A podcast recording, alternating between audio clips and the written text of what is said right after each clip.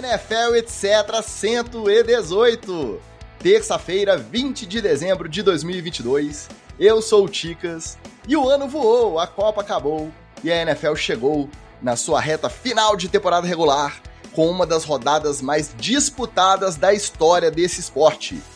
E falando em jogo disputado, e aí, Wally, como é que foi a transição ali no domingo, direto de uma final de Copa do Mundo alucinante considerada aí uma das melhores ou a melhor final de Copa do Mundo da história, para primeira janela de jogos de domingo, com o Red Zone já quicando ali do lado enquanto o Messi levantava a taça. Qual que foi a sua estratégia? Duas telas, ficou com um olho no gato, outro no peixe, ou já largou o Messi, não foi ver o Messi de roupão ali com um shake comemorar e já foi direto pro Red Zone para ver as peladinhas do início de domingo. Falou assim, depois eu vejo a comemoração dos irmãos. Qual que foi a sua decisão ali no momento? Fala, Ticas, fala, galera ligada no NFL, etc. Um beijo para quem tá já no chat aí, um abraço. E realmente, ó, é, eu vou te confessar, eu fiquei vendo a Argentina e o Messi levantar a taça e o Martinez fazer quinta série na frente do Sheik e balançar a luva. Aí você achou que ia falar outra coisa, né? Então, mas balançar a luva na frente do shake e fiquei vendo toda a comemoração dos argentinos porque é, fiquei realmente emocionado com essa final da Copa do Mundo. E acabei indo pro Red Zone só é, no, nos jogos das seis, porque tinha uma granja para arrumar, que a gente já estava quatro dias fazendo bagunça numa granja com os amigos, e aí tinha muita louça para lavar, muito chão para varrer, antes da proprietária, dona e proprietária, voltar ao seu local. Até porque o jogo que importou mesmo foi no sábado. É, eu confesso que eu fiquei nas duas telas, mas eu demorei a conseguir engatar, conseguir me engajar ali nos jogos da NFL, porque depois de uma final de Copa do Mundo daquela, a gente fica alucinado, não tem jeito. A gente fica muito entretido ali, muito concentrado aí para você virar a chavinha e passar por um Chiefs e Texans direto é, é, um pouco complicado. Mas é lógico que foi chegando ali no finalzinho da primeira janela, terceiro, quarto bombando, quarto, quarto com ameaça de zebra, com prorrogação à vista, aí a gente já se, se engajou também. Agora, o homem que terminou o domingo rindo à toa foi ele. Fala, Magal, emocionou mais com os irmãos campeões ou com aquela vitória sofrida contra o rival de divisão no Sunday Night Football? E essa vitória que, na verdade, a gente pode dizer que até mais do que manteve a chama dos playoffs acesa, ela tacou foi brasa, jogou carvão, ela botou fogo mesmo no seu New York Giants aí, com chances muito melhores depois dessa vitória contra o Commanders para uma vaguinha nos playoffs. Qual que foi a sua maior emoção no domingo? Fala, meus amigos do NFL, etc. Ticas, domingo foi um dia esportivamente maravilhoso. A Argentina ganhou, eu estava torcendo para a Argentina, porque eu acho que o Messi merecia uma Copa do Mundo. É, gente, o Messi merecia ganhar a Copa do Mundo, de fato. Inclusive, eu, se fosse ele, eu aposentaria agora para não cometer o erro de certos esportistas do futebol americano que passam da hora de aposentar. Aproveita agora, ganhou a Copa do Mundo, brilhou na Copa, pezinho para cima, vai tomar vinho argentino e, e comer aquelas carnes maravilhosas e pronto, tá sossegado. E dupla alegria, Tigres, porque foi vitória do Giants e foi um show de, de como ser patético pelo Dallas Cowboys. Patético, patético. Um time desse não merece estar nos playoffs, não, time. É simples assim. Se você olha o jogo do, do Cowboys e fala merece estar nos playoffs, você precisa procurar um médico urgentemente que você está com um probleminha na cabeça.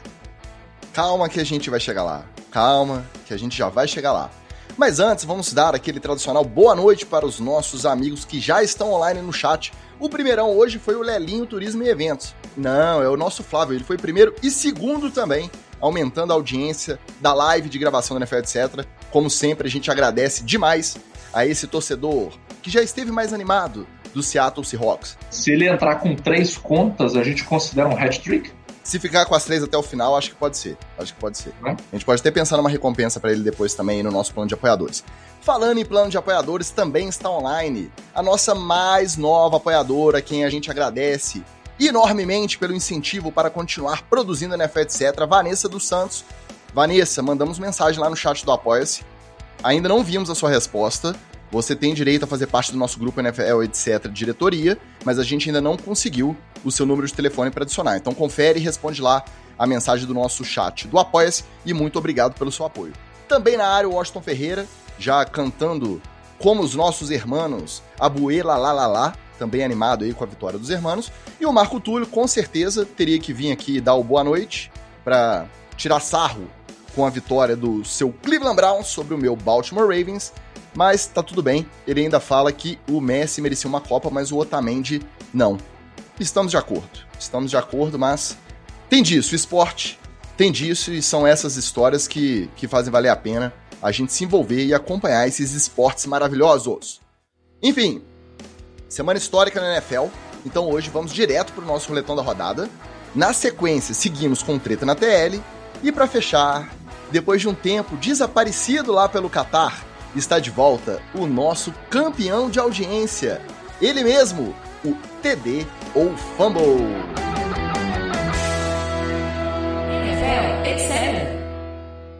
Nessa rodada histórica, não tem como a gente começar o nosso roletão sem falar sobre a maior virada já registrada em um jogo de temporada regular da história, com os Vikings saindo atrás por 33 a 0 para quem? Para o Indianapolis Colts. Eu confesso que o primeiro tempo eu não consegui assistir. Quando eu cheguei em casa no intervalo, eu liguei a televisão e falei: o que está acontecendo, gente? 33 a 0 para os Colts no intervalo. E aí os Vikings promoveram a maior virada da história, terminando no, na prorrogação vencendo por 39 a 36. Quem que estava no comando do ataque do Indianapolis Colts? Ele mesmo, Matt Ryan. E aí você pode falar que o time todo tem culpa, a comissão técnica, os coordenadores, os assistentes, o sistema, mas na história vai ficar marcado que o Matt Ryan estava presente na maior virada da história do Super Bowl e na maior virada da história da temporada regular, ambas do lado errado da história. É inevitável, não é, Magal? Não tem como, Ticas. Mas eu vou ser muito sincero, eu não acho que seja culpa dele.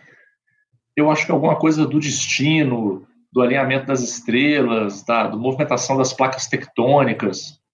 Tem algum fenômeno, porque não é possível, cara. Porque são, são, são times diferentes, são contextos diferentes, entendeu? O único elemento transversal, cara, hoje eu tô incrível. O único elemento transversal aí é o Matt Ryan. É, como bom brasileiro, eu chutaria que alguém fez algum trabalho para ele forte aí. É, não, então, eu, eu já vou, vou começar esse NFL etc discordando do Magal. Eu acho que tem a ver com o Matt Ryan, porque só pode ser ele. Porque o elemento comum, a conjunção desse, desse conjunto de avalanche de cocô, que foram o Atlanta Falcons e o, o, o, o, Colts, é esse magrelo. A interseção é muito fininha muito magrela, mas é ele, Matt Ryan.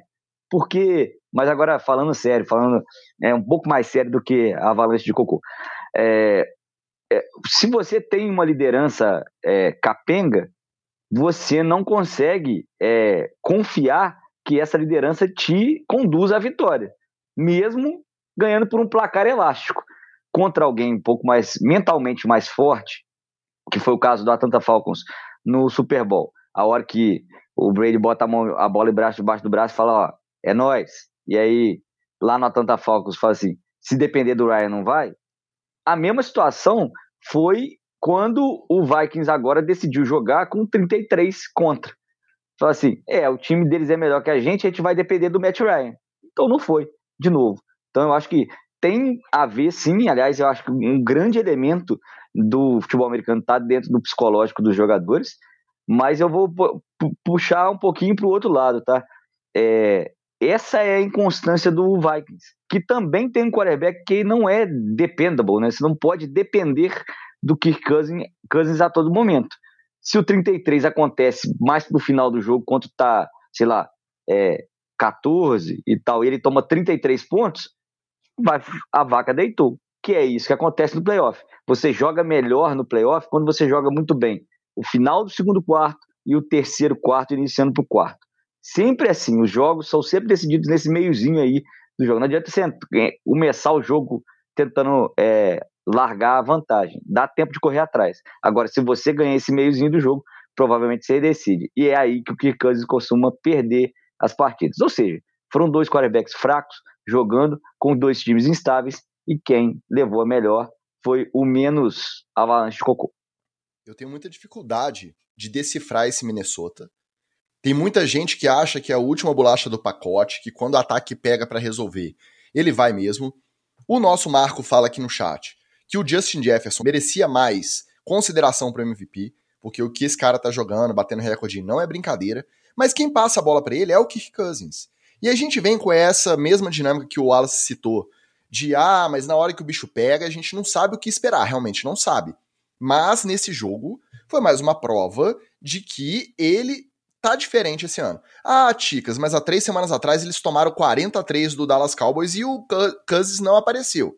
Ok, concordo. Mas na estatística, né, nos confrontos, com pouca diferença de ponto, uma posse, ou com virada no final, ele até que resolveu. Então, o Minnesota Vikings ele é tão imprevisível que ele pode chegar na primeira rodada dos playoffs e ser eliminado com uma derrota cachapante ou ganhar com uma mão nas costas no último período, no último quarto, todo mundo já poupado. A gente não tem muito como saber. É, tá bem difícil de decifrar esse Minnesota Vikings. O fato é que também, quando olha do outro lado do Indianapolis Colts, com todo respeito a algum torcedor que possa ser ouvinte da NFL, etc., não inspira tanto respeito, tanto medo dos caras. Até a gente assistindo, a gente viu 33 a 0. Ah, a régua é muito baixa, né, o, o, o Tix? É, a régua fica muito baixa nisso é, aí.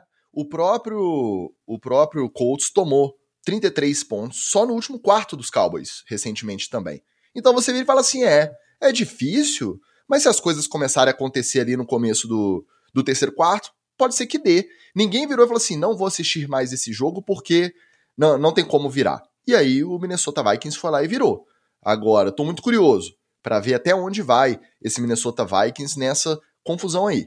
Outra lição que eu acho que fica desse jogo esse papo do jogador promovido a técnico interino, parça do dono, ah, ele vai abrir portas para outros jogadores que têm conhecimento das franquias já assumirem sem passar por aquele processo de ficar levando o cafezinho por coordenador ofensivo, para ele ser um assistente, para ele aprender o serviço. Acabou. Acho que depois dessa experiência de F7 Day lá no, nos Colts, não, não vai ter mais. Agora eles vão priorizar quem tem base mesmo, quem trabalha de verdade para ser técnico na NFL.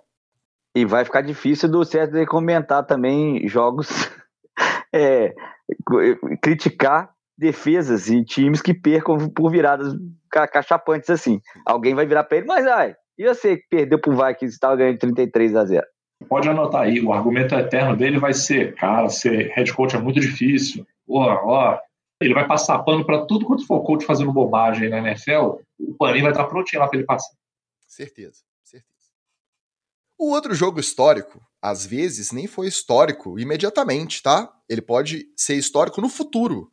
Porque pode ter sido o fim de uma dinastia fantástica dos últimos 20 anos e um fim de maneira extremamente melancólica.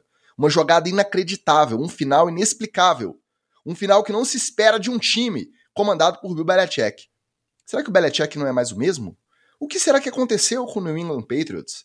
Será que nossos amigos Thiago Werneck, Maestro Diego, Pablo Bira e Coach Batatão estão mirando aí décadas agora de sofrimento e o Patriots não será mais aquele mesmo? Para você que não viu, não é possível que você está ouvindo NFL etc hoje e você não viu o que aconteceu naquele final. O jogo empatado, um passe para trás, interceptado pelo Chandler Jones, que correu, fez o touchdown, não tem prorrogação, não tem nada. Os Raiders finalizaram os Patriots por 30 a 24. E aí, praticamente mataram não só a chance de playoffs, como deixar esse, essa sensação de que a gente pode ter assistido o final melancólico do que a gente conheceu como a dinastia New England Patriots.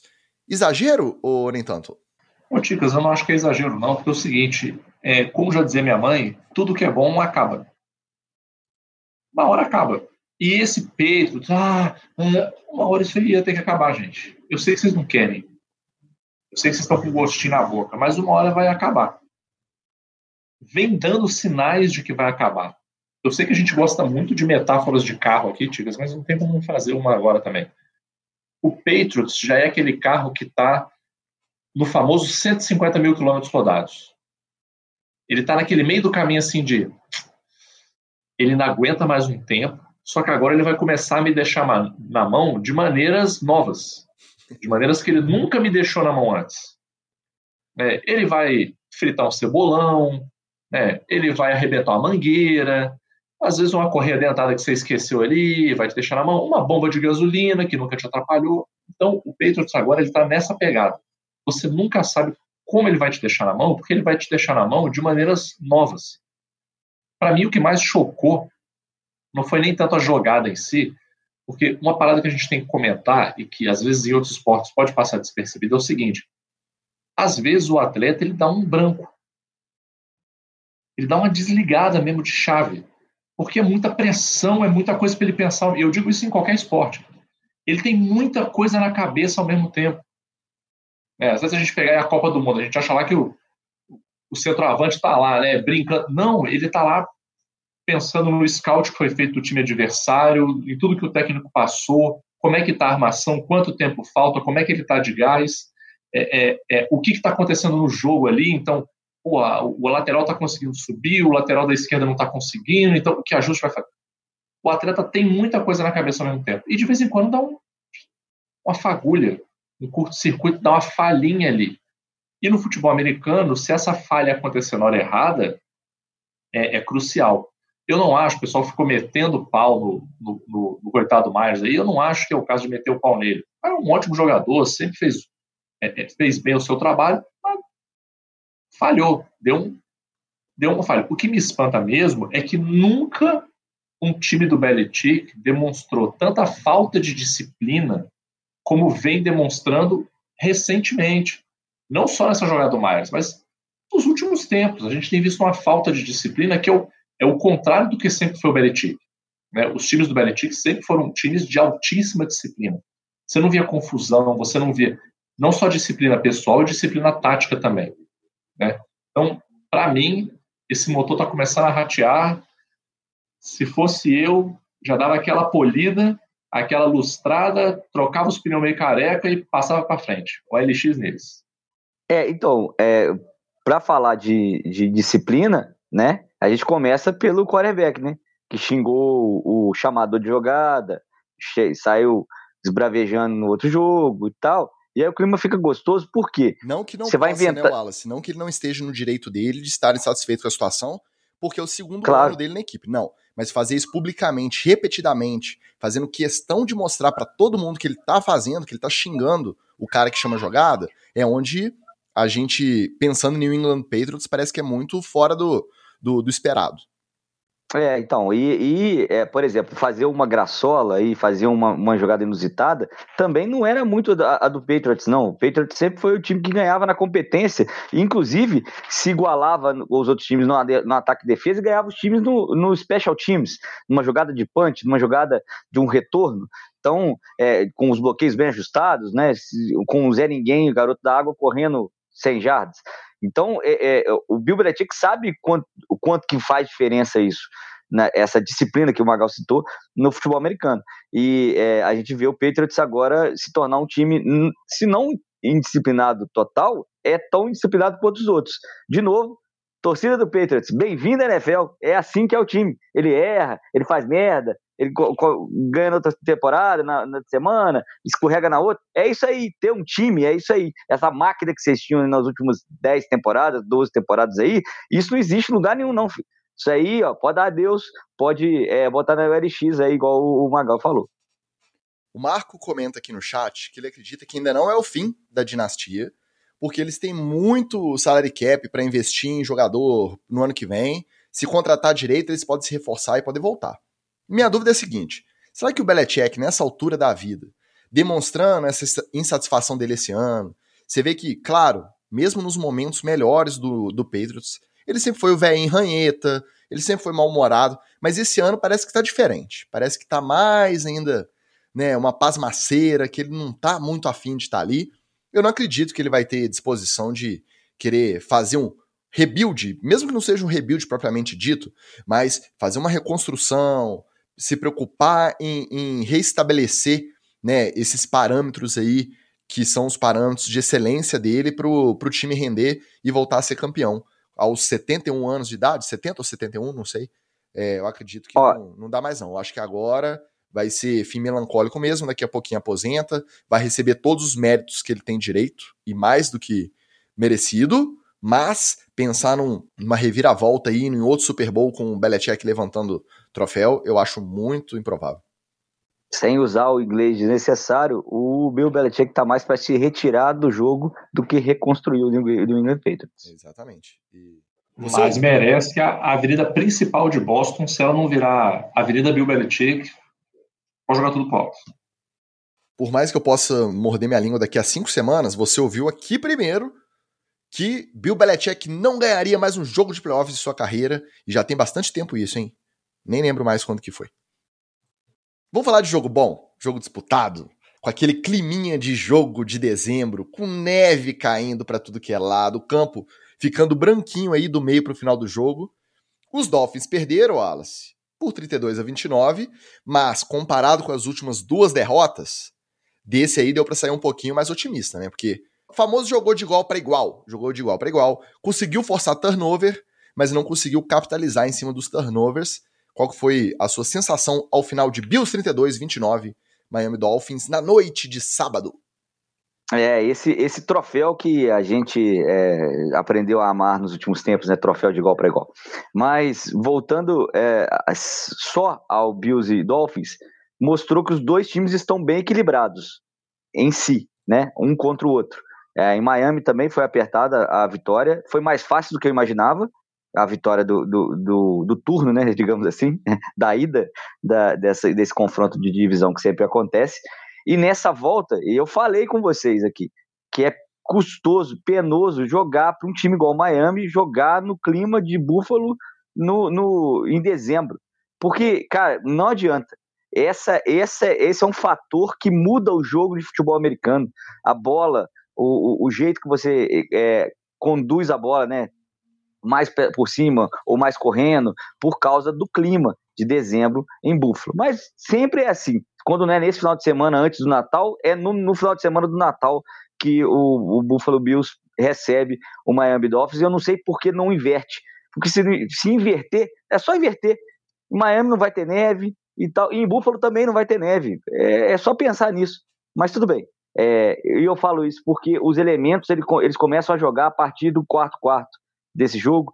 É, você nota a grama, como você falou, completamente é, cheia de neve.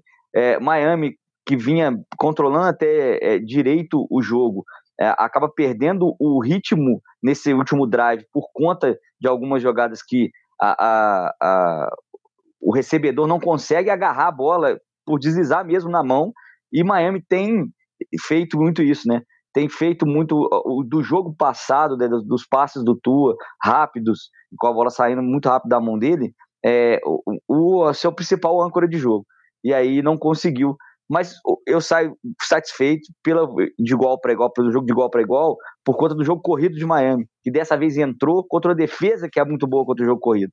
Então, esse jogão acabou sendo equilibrado, porque o senhor Bradley Chubb e o senhor Ingram finalmente chegaram em Miami a partir do segundo tempo desse jogo. Conseguiram forçar turnover, derrubar o Josh Allen. Josh Allen ainda fez umas corridas dinâmicas ainda, porque ele é um quarterback é, que, se prepara para ser um desses caras da elite é, é, de todos os tempos. É um cara que é forte, tem todos os, os elementos, lança muito bem. E agora, assim, desse bicho que ele virou depois do terceiro ano, é, corre muito bem com a bola. E é, a defesa de Miami conseguiu forçar os turnovers no segundo tempo. Acho que é muito melhor para a minha alma do que as últimas duas derrotas, como você disse, e entrar no playoff já com esse jogo, né? Para mim, eu considero que é um jogo de playoff. Eu acho que é, teve todo o clima de jogo de playoff, esse, esse Miami e Bills. E detalhe, né? O jogo foi interrompido é, numa hora no, no terceiro, segundo ou terceiro quarto, não me lembro, não vou lembrar agora, é, porque os, joga os torcedores de, do Buffalo estavam atirando é, bolas de neve dentro do campo. E a arbitragem parou o jogo, teve um delay of game lá, game delayed, para pedir para parar de jogar bola nos no, no jogadores do Miami e que se acertasse era falta de 15 jardas contra o, contra o Buffalo Bills. Achei fantástico e sempre acontece. Você achou fantástico? Eu já vi é, o Magal balançando a cabeça ali. Parece que ele não concorda. E o nosso Marco aqui no chat disse que a arbitragem até demorou a parar o jogo para poder pedir para a torcida parar. E isso se tornou uma polêmica. Os caras aí metidos a, a raiz, não, bola de neve, jogo no inverno, tem que parar o jogo não. Os caras tudo estão de pé de capacete, é bolinha de neve, não faz mal. E a galera falando, é, beleza, mas não tá jogando só nos jogadores, tá jogando nos gandulas, no cara que segura o pirulito, no câmera que tá lá trabalhando, não tem nada a ver com isso. Aí ficou essa polêmica. Eu tô muito longe de uma realidade, por mais que eu já tenha feito minhas bolinhas de neve em algum momento da minha vida, mas eu tô muito longe de entender qual que é a influência disso pro cara que tá jogando. Você acha que não, não influencia nada, Magal? Você acha que, ah, deixa, deixa jogar bolinha e faz parte do show? Gente, esse argumento de que não faz mal, ele é um argumento infantil, pô. Você não tem que fazer para começo de conversa. Não é fazer e falar que não faz mal. Isso não faz o menor sentido, pô. O torcedor está lá para assistir. O que é permitido ele fazer? Tomar cerveja, comer, xingar num certo nível, torcer pelo seu time na, é, é, na é neve não dá para tomar cerveja não, Magal. Tem que ser um uísque, ah. que aí você já vê, o gelo já vem é, assim, ó, vingando. E aí você... Mas tinha uns caras lá da Bills Mafia, sei lá se era da Bills Mafia, sem camisa. Se o cara tá sem camisa naquela condição, ele toma cerveja. Ele não tá preocupado com isso. Mas o melhor são os caras vestidos de é, agasalho, daquele pijaminha de unicórnio, é, de porquinho, tudo por baixo da, da das jerseys do, do Bills é, tudo igual a, a Carol. Um beijo pro Thales e pra Carol também. Mas, deixa eu só fazer um adendo aqui desse jogo. Se o Bills não abrir o olho, pode tomar uma. pode viver até aquele gostinho de Brasil. Chegar ali na quarta de final, tomar um ataque idiota e rodar. Eu não duvidaria, tá? Ouviu primeiro aqui no NFL, etc. Buffalo Bills grande chance de rodar no meio dos playoffs, por bobagem.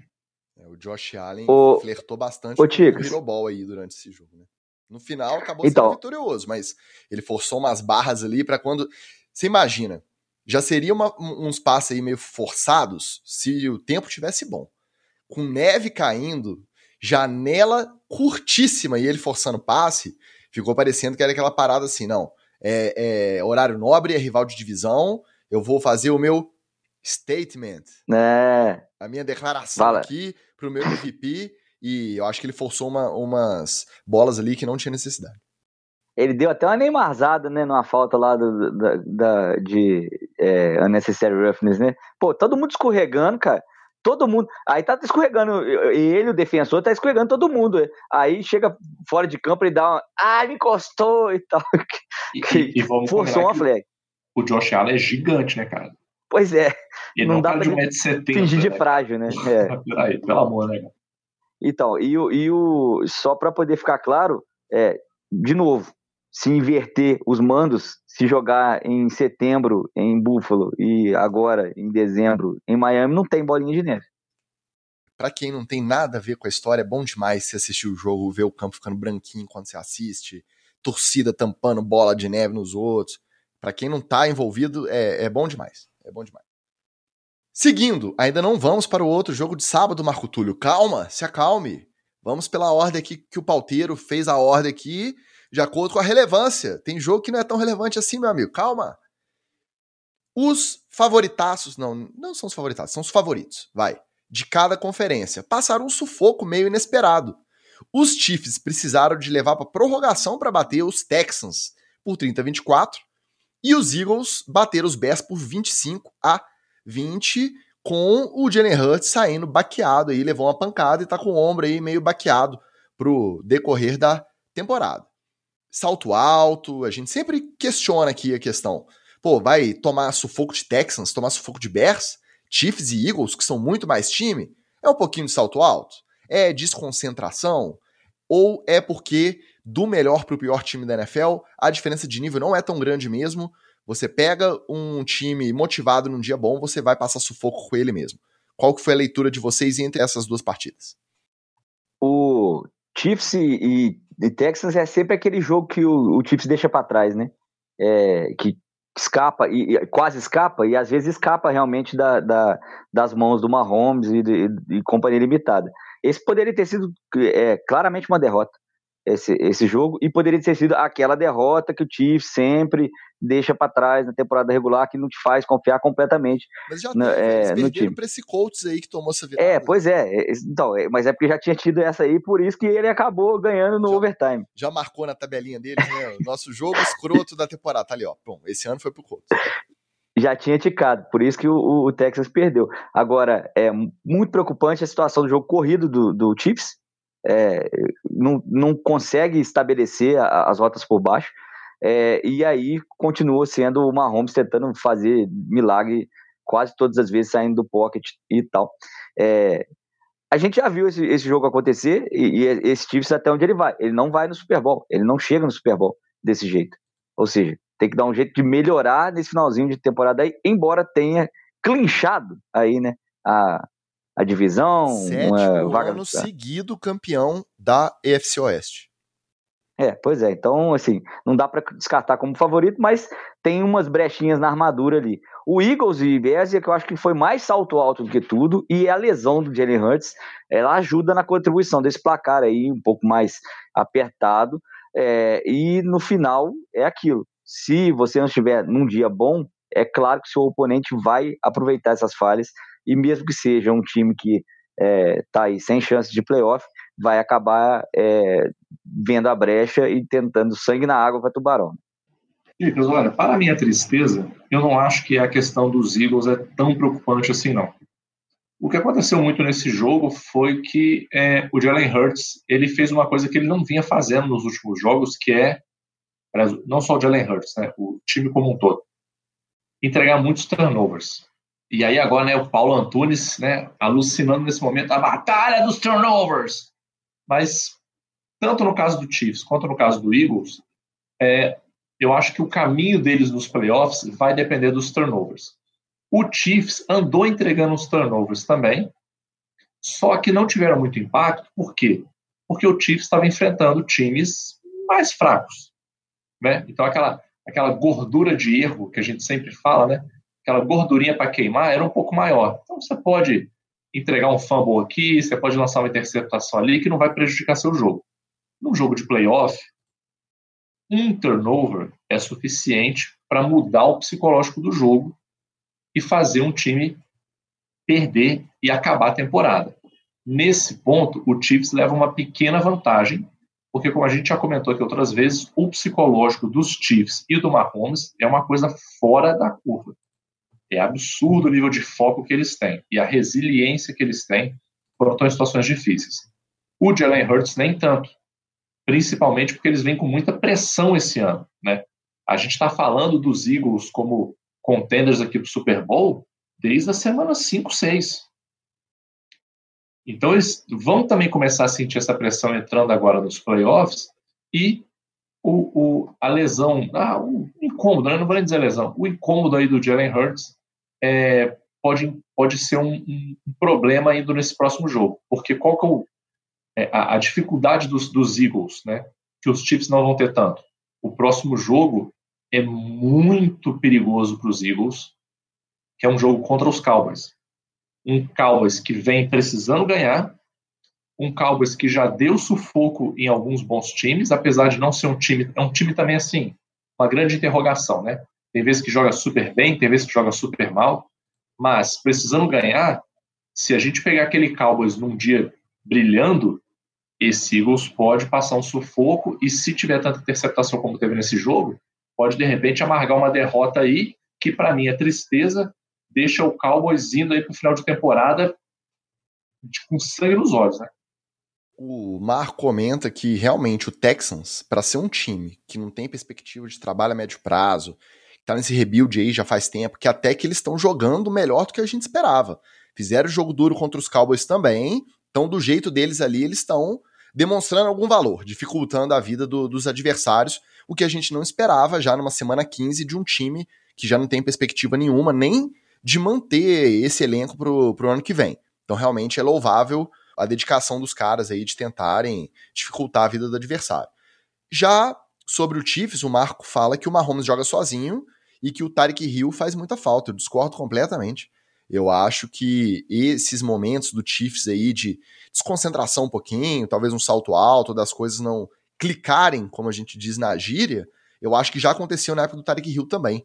Pelo contrário, eu acho que a distribuição maior, agora que não tem um foco principal aí de velocidade, agora tem dois que correm muito, e tem um no slot, e tem o Travis Kelce que continua sendo extremamente dominante ali no meio. Eu acho que tá até melhor de ver, tá fluindo até melhor esse ataque sem o Tarek Hill. Agora, esses momentos aí de altos e baixos são, são normais, acontece.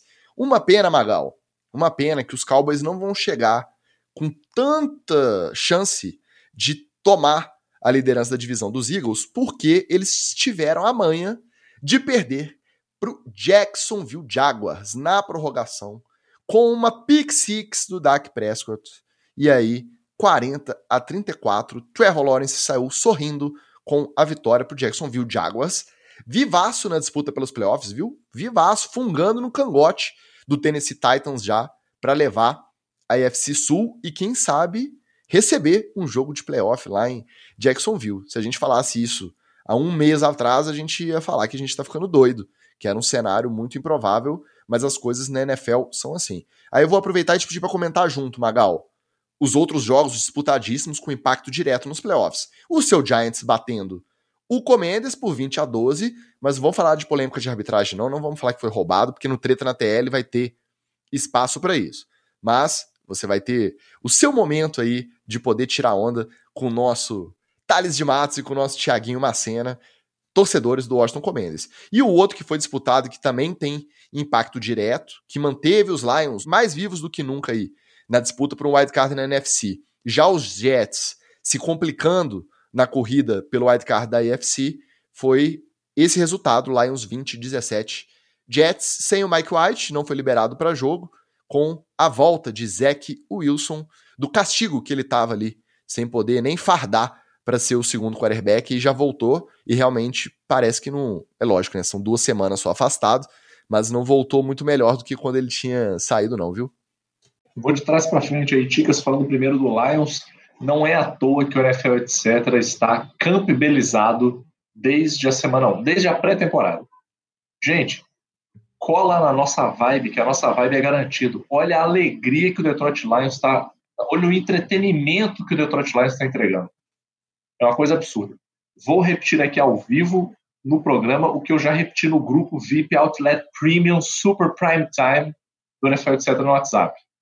Se o Lions for para os playoffs, eu vou descolar uma camisetinha dos Lions que eu vi na internet que tem o Campbell com a camiseta Detroit versus Everybody. Então é, é uma meta camiseta. É uma camisa. Com o autógrafo do Marcelo Faria. Não. Tá?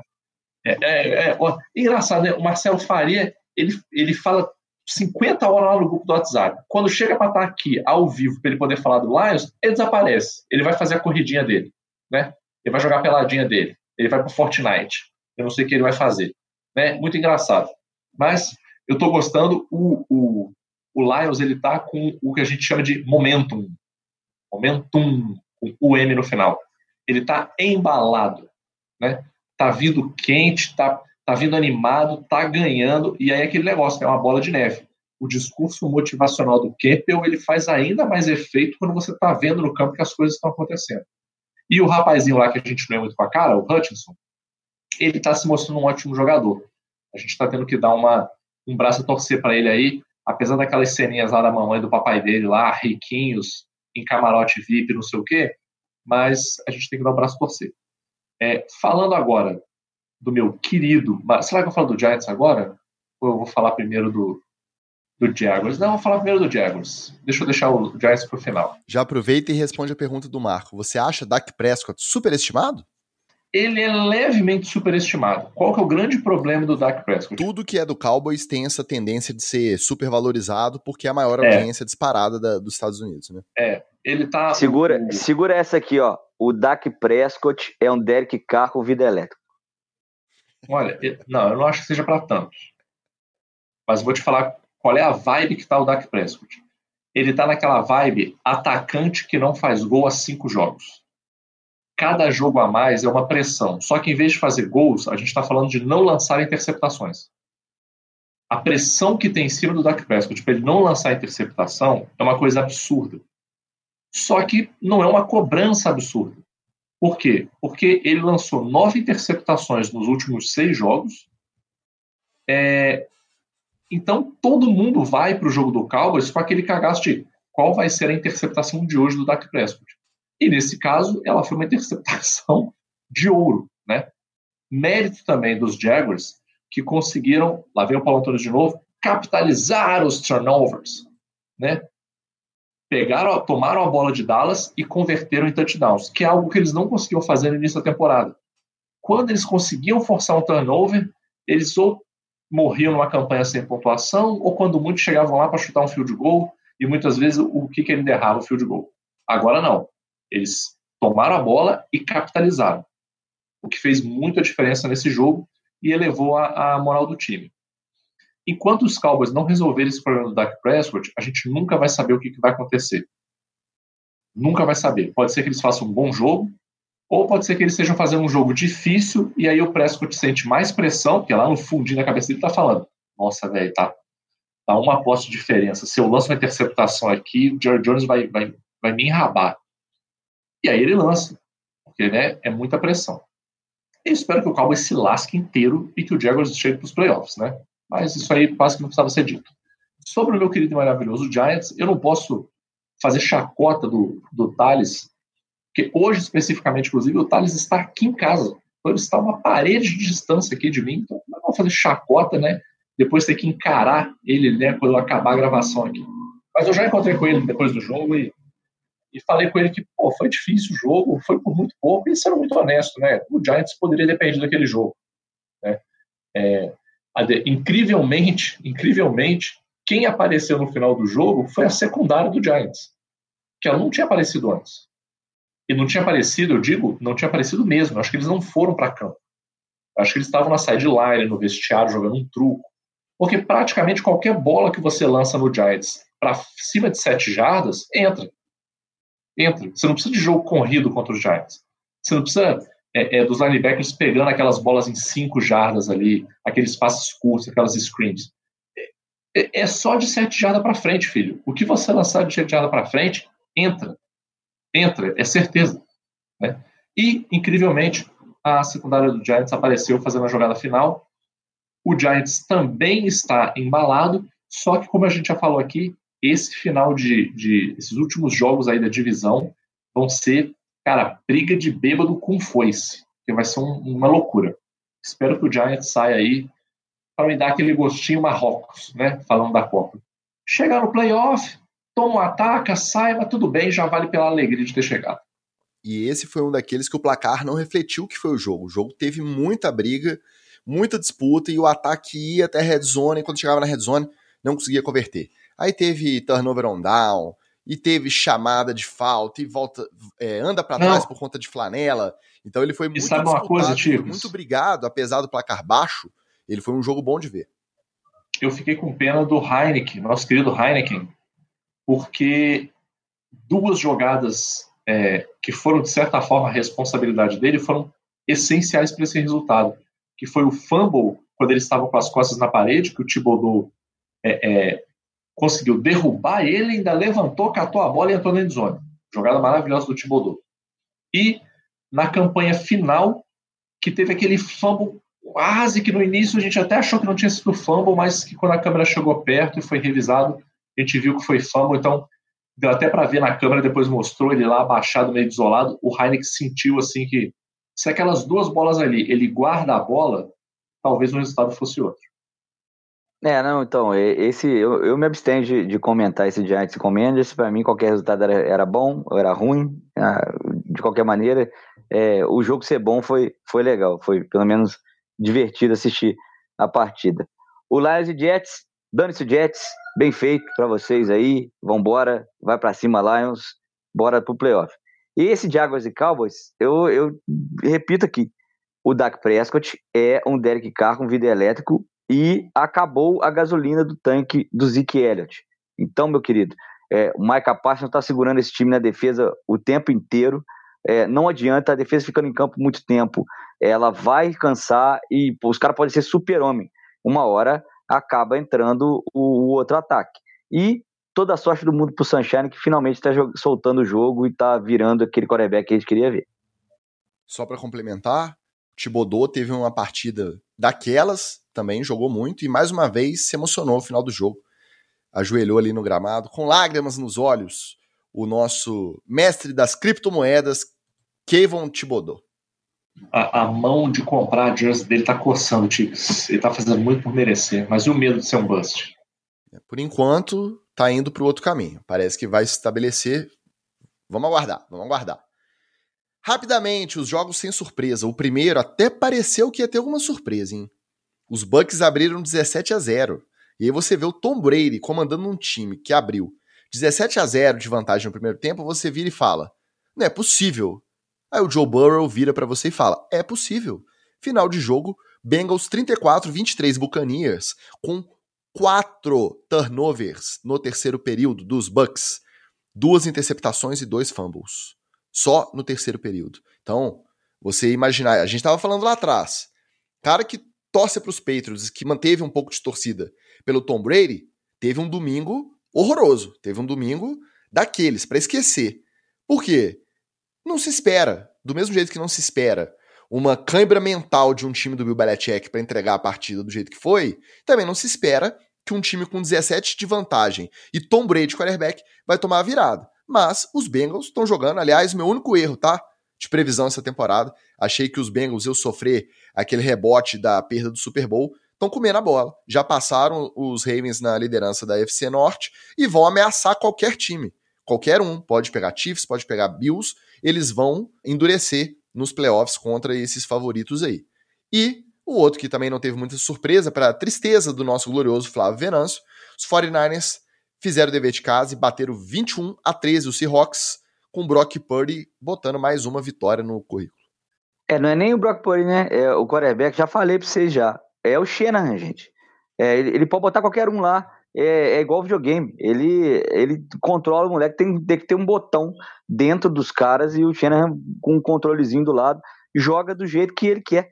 E aí é impressionante você ver um time. Ah, são times de sistema e tal. Não, esse, esse time do 49ers é um time de sistema. E quando você vê tantos jogadores assim rodarem no, no, tanto nos dois lados da bola, na defesa e no ataque, em posições chave, como pressão de passe, linha defensiva, linha ofensiva, é, quarterback, é, recebedores, e continuar o time com volume, continuar um time com, com é, é, a mesma cara, né, o mesmo jeitão de playoff sempre, Aí, meu querido, você pode ter certeza que é um time de sistema. Nem o New England Patriots é mais assim, mas o 49ers é, tá assim. Infelizmente, o Flávio Venâncio, né, que é, chegou a se iludir com o Geno Smith, né, o nosso é, sósia do, do Darth Vader, né, do, da voz do Darth Vader né, nos cinemas, mas acabou aí o encanto, né? E esse Bengals repetiu dentro de campo o arranque de balsa da temporada, né? demorou para engrenar e tal, mas foi lá e engrenou. E eu já tenho trauma com isso, porque eles que deixaram o, o, o Tour de fora, né? Daquele, deram aquele teco que ele levantou Zureta e acabou saindo fora de, de grande parte da temporada do Miami. Então eu já sabia. O Bengals já tinha me machucado antes de machucar todo mundo da NFL. É, Flavião, me desculpa aí, cara, mas 49ers e Seahawks deu a lógica. O 49ers estava um time muito amarradinho e está passando relativamente bem, óbvio, né? Lesionou o Garópolo. Mas fora o Garópolo, você não teve lesões muito significativas aí na temporada, salvo Divo Samuel aí na, na semana passada. E mesmo assim, você vê que o time está ele tá amarradinho, ele está ajeitadinho ali, está conseguindo fazer um bom trabalho. O caso dos Bucks, Ticas, esse terceiro quarto, como diria o Galvão, virou passeio, porque tava, tava um crime de 7 a 1 assim e nada dava certo. Tudo que eles tentavam dava errado.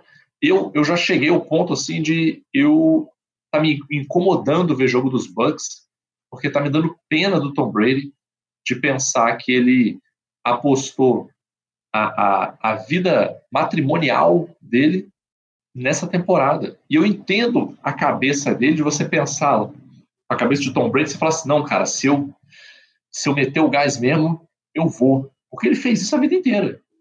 Talvez essa seja a primeira vez que ele fala assim: não, eu vou, cara, eu vou para cima. E ele não foi, não conseguiu. E tá tendo aí uma das piores temporadas que ele teve. Se a gente for pensar, gente, a gente esquece que o Tom Brady é velho. Né? É, é, se você for botar na ponta do lápis aí, deve ter perto aí de uns 20 anos que ele não sabe o que é ter uma temporada tão horrorosa quanto essa que ele está tendo. Então você imagina você voltar num problema que você não tinha mais de 20 anos. Você nunca pensou que você ia ter de novo. Né? Recorde de oito derrotas, né? Pois é, cara, tá me dando. É, sinceramente, cara, eu tô ficando desanimado de ver jogo do Bucks porque tá me dando pena de ver o Tom Brady em campo, cara. Nunca pensei que eu fosse passar por isso, mas tá me dando pena de ver o Tom Brady em campo. Esperto foi o Eli Manning que saiu com a dignidade relativamente salva. E aí, aquela aquele medinho que a galera tem, mas eles estão numa divisão muito ruim, muito fraca. Eles podem chegar nos playoffs com uma campanha 7-10, uma campanha 8-9. E aí no playoff a banda toca diferente, é o Tom Brady que está do outro lado. A cada rodada, esse medo diminui. Hoje, entre os contenders ali de wild card, você prefere pegar quem? O Bucks do Tom Brady ou o Lions? Você prefere pegar o Bucks? O Lions hoje tá impondo muito mais respeito do que esse Bucanias aí. Então tá cada vez mais improvável eles conseguirem virar essa, essa chavinha. Em homenagem ao nosso Fernando Palácios, que já chegou aqui no chat fazendo a seguinte pergunta: Qual a chance de nenhum dos times dos apresentadores passar para os playoffs? Ela é ínfima. A chance muito maior são os três times passados para os playoffs. Miami Aguarde. vai segurar essa vaga aí, filho. É, é. Pode existir. Ravens e Miami no wildcard praticamente é, garantido e o Giants adiantou muito a vida deles ganhando do Commanders também. Eu acho que vamos ter aquela super rodada de wildcard com jogos para os três, para os três se divertirem ali e se bobear até um NFL Cetra Bowl. Não está descartada essa, essa hipótese não. Basta na combinação de resultados aí, os Bengals perderem dois dos três que faltam e os, os Ravens ganharem as três que faltam. Vamos ver, vamos ver. Agora, em homenagem ao nosso glorioso sonso, nosso Fernando Palácios, as peladinhas da rodada que tiveram impacto nos playoffs, mas que foram grandes peladas. Os Chargers do nosso sonso bateram os Titans por 17 a 14, field goal no final, joguinho sofrível, as coisas não estavam andando muito bem ali. E aquele jogo de meio de sábado ali, depois da maior virada da história e antes de um jogo de neve maravilhoso, um clássico aí disputado de noite em Buffalo, teve um Browns 13, 3 Ravens. Também nevou bastante nesse jogo, só que é aquela neve molhada, não é aquela que deixa o campo bonito, deixa o campo feio, lameado. Já tem um duende no meio do campo dos caras, né? Já não é um campo muito bonito. E ainda aquela chuva, aquela coisa. Aí o Tyler Huntley realmente na frente do Miles Garrett cagou nas calças, não teve como. 13 a 3. E aí a gente teve que ver, infelizmente, o camisa 4 comemorando como se ele tivesse sido grande responsável por essa vitória. A gente sabe que não foi. A defesa dos Browns apareceu e eles mantiveram vivo aí pelo menos um, um fiozinho de esperança de pegar playoff, mas também tá muito difícil. É mais uma lápide, né? Pro cemitério do, do Miles Garrett. O Hunter já tava na lápide lá? Acho que não, né? Não. Provavelmente não. Então, o Huntley vai ser mais uma lápide lá no cemitériozinho do, do Miles Garrett é, depois dessa, desse confronto aí. O, o Browns, é, tomara que fique nessa ilusão aí. Aqui, de que. Vamos é... fazer justiça, né, Wallace? A gente fala do Garrett, porque ele jogou muito também, ele fez pressão, ele amedrontou, mas a linha inteira dos Browns amassou a L do, dos Ravens o jogo inteiro. Não deu tempo do Huntley respirar. E aí, na hora de resolver rápido, ele não é o Lamar Jackson. Realmente deu para ver por que, que um é reserva e o outro é titular. É, ao contrário, né? Ele é o Lamar Jackson sem vidro elétrico, sem é, buzinas, talvez com ah, faltando aquela bolinha de cima da marcha.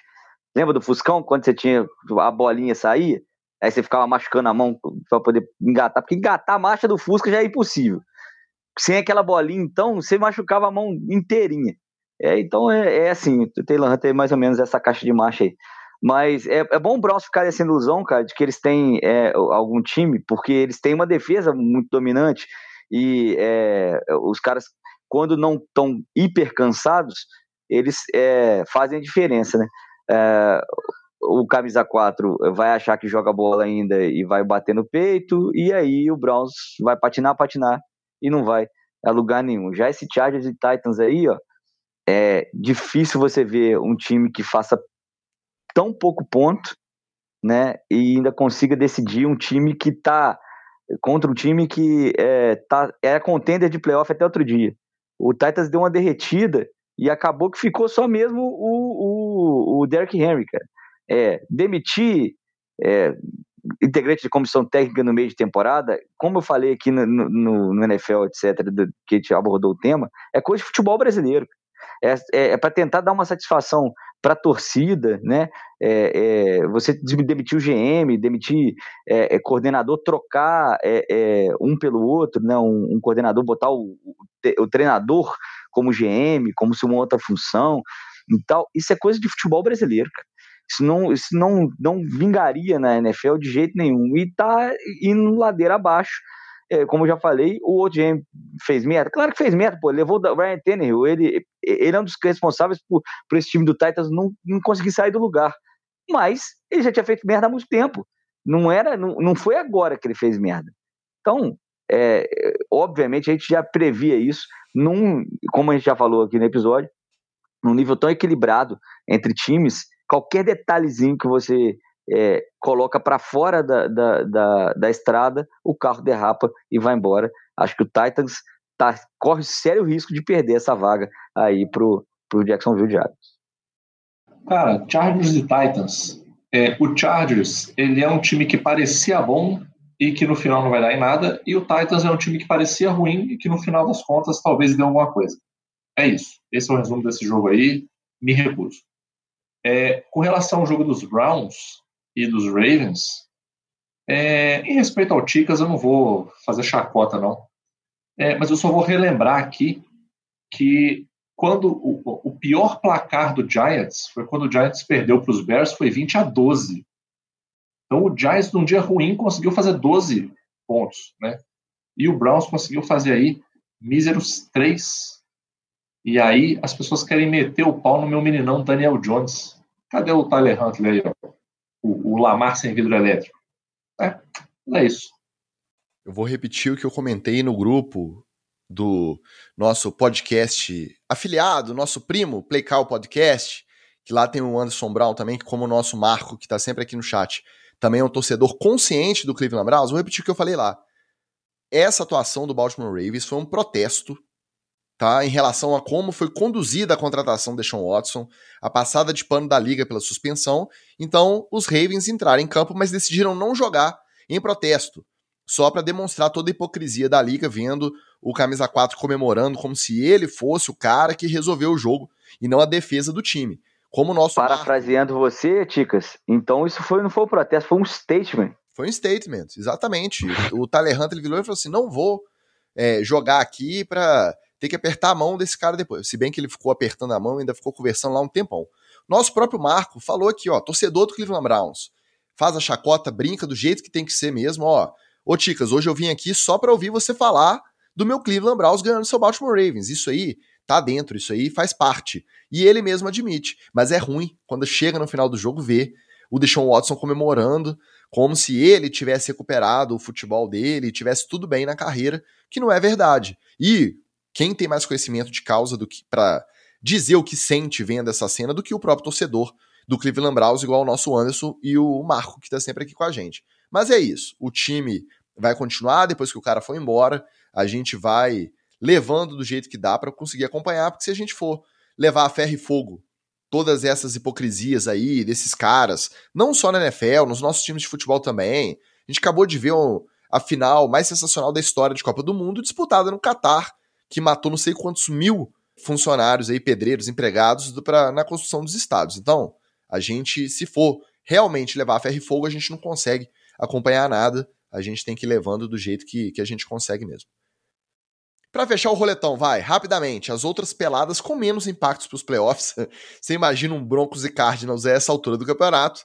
Não tem impacto nenhum. Né? Os Broncos ainda bateram os Cardinals sem Russell Wilson, olha só o Brett Ripien foi lá e colocou 24 pontos nos Cardinals que jogaram metade do tempo com o coach McCoy e metade do tempo com Trace McSorley, porque o McCoy foi pro protocolo de concussão. Os Steelers bateram os Panthers por 24 a 16, esse aí também eu acho que não tem nem muito o que falar. O Sandarnold, que parecia que estava vindo muito bem, deu uma caída, e o Trubisky, que parecia que seria aposentado, deu uma subida aí nos, nos rankings de quarterbacks para serem reservas aí no ano que vem. O Saints e Falcons, esse tinha um pouquinho mais de disputa aí Disputa de divisão, uma divisão fraca. Quem ganhasse podia sair melhor aí numa possível vaga de playoff ganhando a divisão e contando com o derretimento dos Bucks que a gente vê aí a olhos vistos toda semana. Mas aí os Falcons, na hora de fazer o dever de casa, sob o comando de Desmond Reader, porque o Mariota não é mais titular, perderam para o Saints por 21 a 18.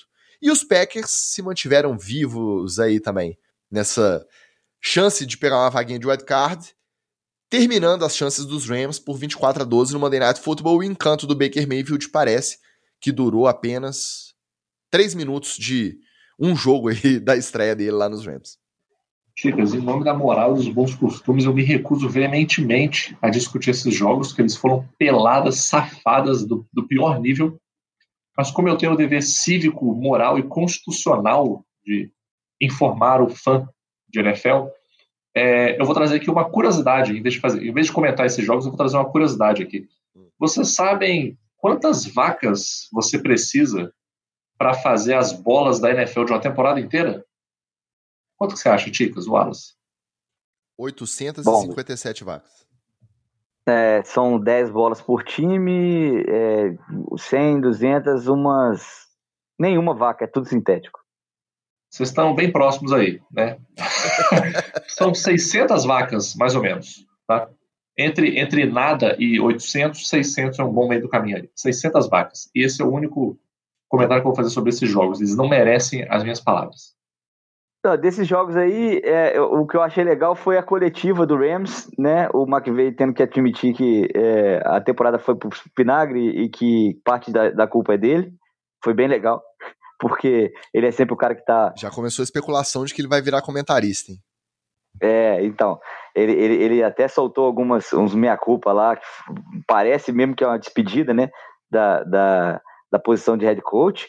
É, eu acho que não faz sentido o Rams trocar o head coach por causa disso. E, aliás, se fosse começar um rebuild é, na NFL hoje, tivesse, comprasse uma franquia hoje, um cara que eu ia buscar era ele. Que eu tenho certeza que pode entregar é, pelo menos diversão. Não, não só é, vitórias no futebol americano, mas pelo menos diversão. É um cara que é, é bem competente de, de defesa e é um gênio do ataque. Então, acho que não, não, não tá na hora dele sair, se retirar de campo. Tá na hora do Bill Belichick sair do, do McVay, não. É, e é, quanto aos outros, é, acho que pode botar é, uma pá de cal na, na carreira do coach McCoy, né? Que, pô, não é possível que o cara vai voltar para o próximo ano. Então a gente vai, a gente vai ver aí os, os últimos jogos, derradeiros jogos do McCoy jogando. Trubisky, aposto com você que estará em algum time da NFL ano que vem, que depois das atuações que tem, tem tido nos Steelers. O Sandarnold, não, obviamente, não, não faria nada. O Saints, eu nem sei quem é quem que é quarterback do Saints agora. Ainda é o, o, o Red Rifle? Ainda, ainda é o James Winston? Ainda é o, o, o Tyson Hill? Então ninguém sabe. E o Falcons está preparando o seu quarterback do futuro. É, tem que dar jogo pro menino mesmo, deixa o rapaz jogar lá. Para que, que você insiste em, em Marcos Mariota? É, o Packers, aliás, já devia ter feito isso com o Jordan Love há muito tempo. Só lembrar que Desmond Reader é o fã de Avril Lavigne. Você ouviu aqui primeiro também, no NFL, etc.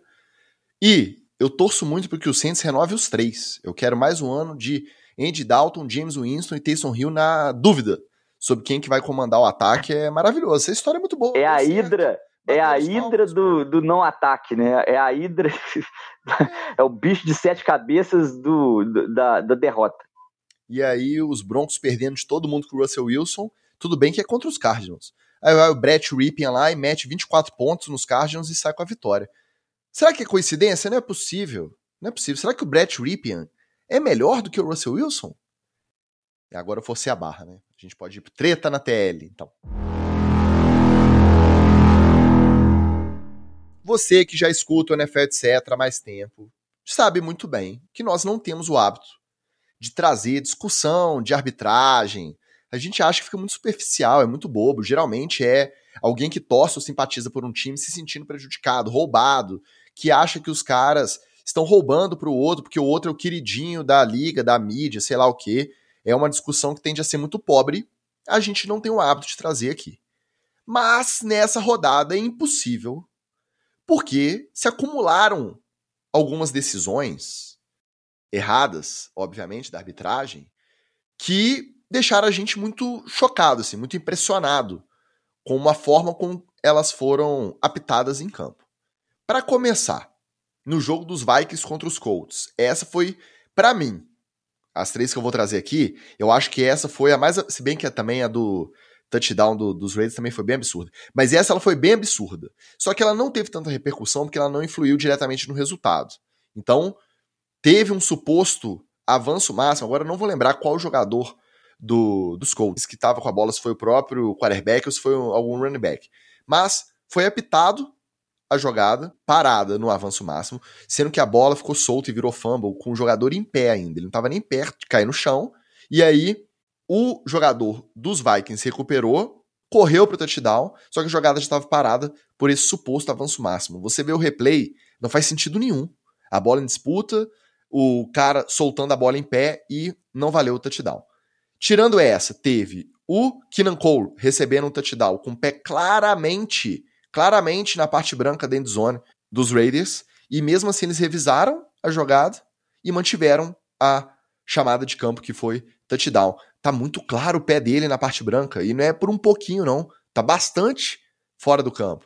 Mesmo assim, eles falaram que foi inconclusiva a imagem e mantiveram. Muito difícil, e esse aí teve influência direta, por quê? Porque aí o jogo ficou empatado e no final teve aquela pataquada dos Patriots lá que deram a vitória para os Raiders. E o, o, outro aí, o Magal, também acompanhou de perto.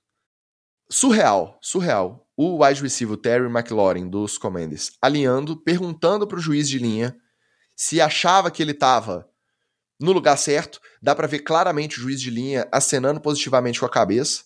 O Terry McLaurin permanece no lugar que ele perguntou, tem o snap, o mesmo juiz de linha solta a flanela de formação ilegal do ataque dos Commanders por conta dessa posição do Terry McLaurin. Cara, esse, é, é, esse não tem como justificar. Esse é muito difícil de entender. Ah, ele não tem obrigação. Tudo bem, até entendo que não tenha. Mas nem tudo que acontece ali dentro de campo é o que está escrito na regra. Existe aquele código de ética informal ali do contato dos caras. Em que mundo um juiz vai falar que o jogador tá alinhado e mandar uma flanela automaticamente depois de falar que o cara estava na posição correta. É no mínimo suspeito, no mínimo. E a jogada final, o passe do pobre do Taylor Heineken pro Kurt Samuel, o jogador dos Giants abraça por trás aquele, né, quando tem um, alguém brincando com um amigo que aí faz a, as quatro mãos ali, tinha quatro mãos o Kurt Samuel, não conseguiu pular para a bola e não teve flanela de interferência de passe. Então, o que, que justifica? A temporada é longa, esses juízes estão cansados, eles estão sob pressão o tempo inteiro. Dois desses jogos foram horário nobre, sabendo que todos os olhos da liga estavam em cima deles. E aí a tendência ao erro aumenta. É incompetência normal, já que eles têm outras funções, eles não podem se dedicar exclusivamente à arbitragem e eles não conseguem se preparar o suficiente para isso. Pode ter uma má fé, igual aquele cara que, ó, pode ficar aí, você tá no lugar certo. Opa, lugar errado! Flanela em você. Como que vocês enxergaram esses erros de arbitragem tão grotescos que, por mais que a gente veja erros semana a semana, esses três, quatro foram muito grotescos aí, com influência no, no resultado. Eu vou ser breve, até porque o, jogo que envolve o Magal, é, que, que ele prestou mais atenção, é, é, é o mais polêmico. Mas só para poder falar um pouquinho que essa, essa do avanço máximo do Vikings é o famoso juiz que apita com apito na boca. É, porque se ele tem o tempinho de levar o apito na boca, ele percebe que tem o fumble e não, e não apita. Ele processa. Não, ele processa, é, e não, ele já tá com o apito na boca e vai lá e apita. Né? Talvez até porque é, os jogos sejam no, no, no, tempo mais frio, ele fica com o apito na boca para ficar quentinho, porque se você botar o apito no, no, ar aqui molhado, vai congelar. E a próxima vez que você for apitar, ele vai tá, vai grudar o seu lábio. Então, provavelmente, é, é por isso, né? A Killing Code não tem explicação, inclusive com a revisão, o vídeo pode ser utilizado. Então, essa aí é, é meio que erro de VAR na Copa também, né? É assim, é, é errou, inclusive o VAR. Inclusive o juiz do VAR errou, porque é claro a, o pé dele é, na parte branca, né? não tem como você não visualizar. E essa do McLaren, curiosamente, eu perguntei para um dos, dos, principais árbitros brasileiros outro dia algo parecido, o do Cohen. que ele comentou uma, uma, uma, uma é, um frame é, de futebol americano, não sei, lembro agora se é do college ou se é do, do, da NFL, que o juiz estava marcando com o corpo que o recebedor não estava na, na posição correta de, de alinhamento. Então o juiz ele fica meio alinhado, torto, ele, ele entorta. Para você que não está vendo aqui agora, eu estou fazendo um movimento de é, entortar meu corpo na câmera aqui, para que é, ele desalinhado o juiz perceba, né, o, o, o principal, né, o, o, o árbitro principal, perceba que tem um jogador desalinhado. Mas aí, nessa dúvida que eu até perguntei pro Cohen, eu falei assim, é, é, e aí, o, e se o, o, o, o wide receiver pergunta para ele se ele está alinhado ou não? Aí ele fala que ele não é obrigado a informar, mas que com a posição de corpo dele, o wide receiver é obrigado a saber que ele está fora de, de, de posição. E foi o contrário do que o juiz fez, né? O juiz a balança a cabeça. Ele, ele, não ser obrigado a informar, a gente entende.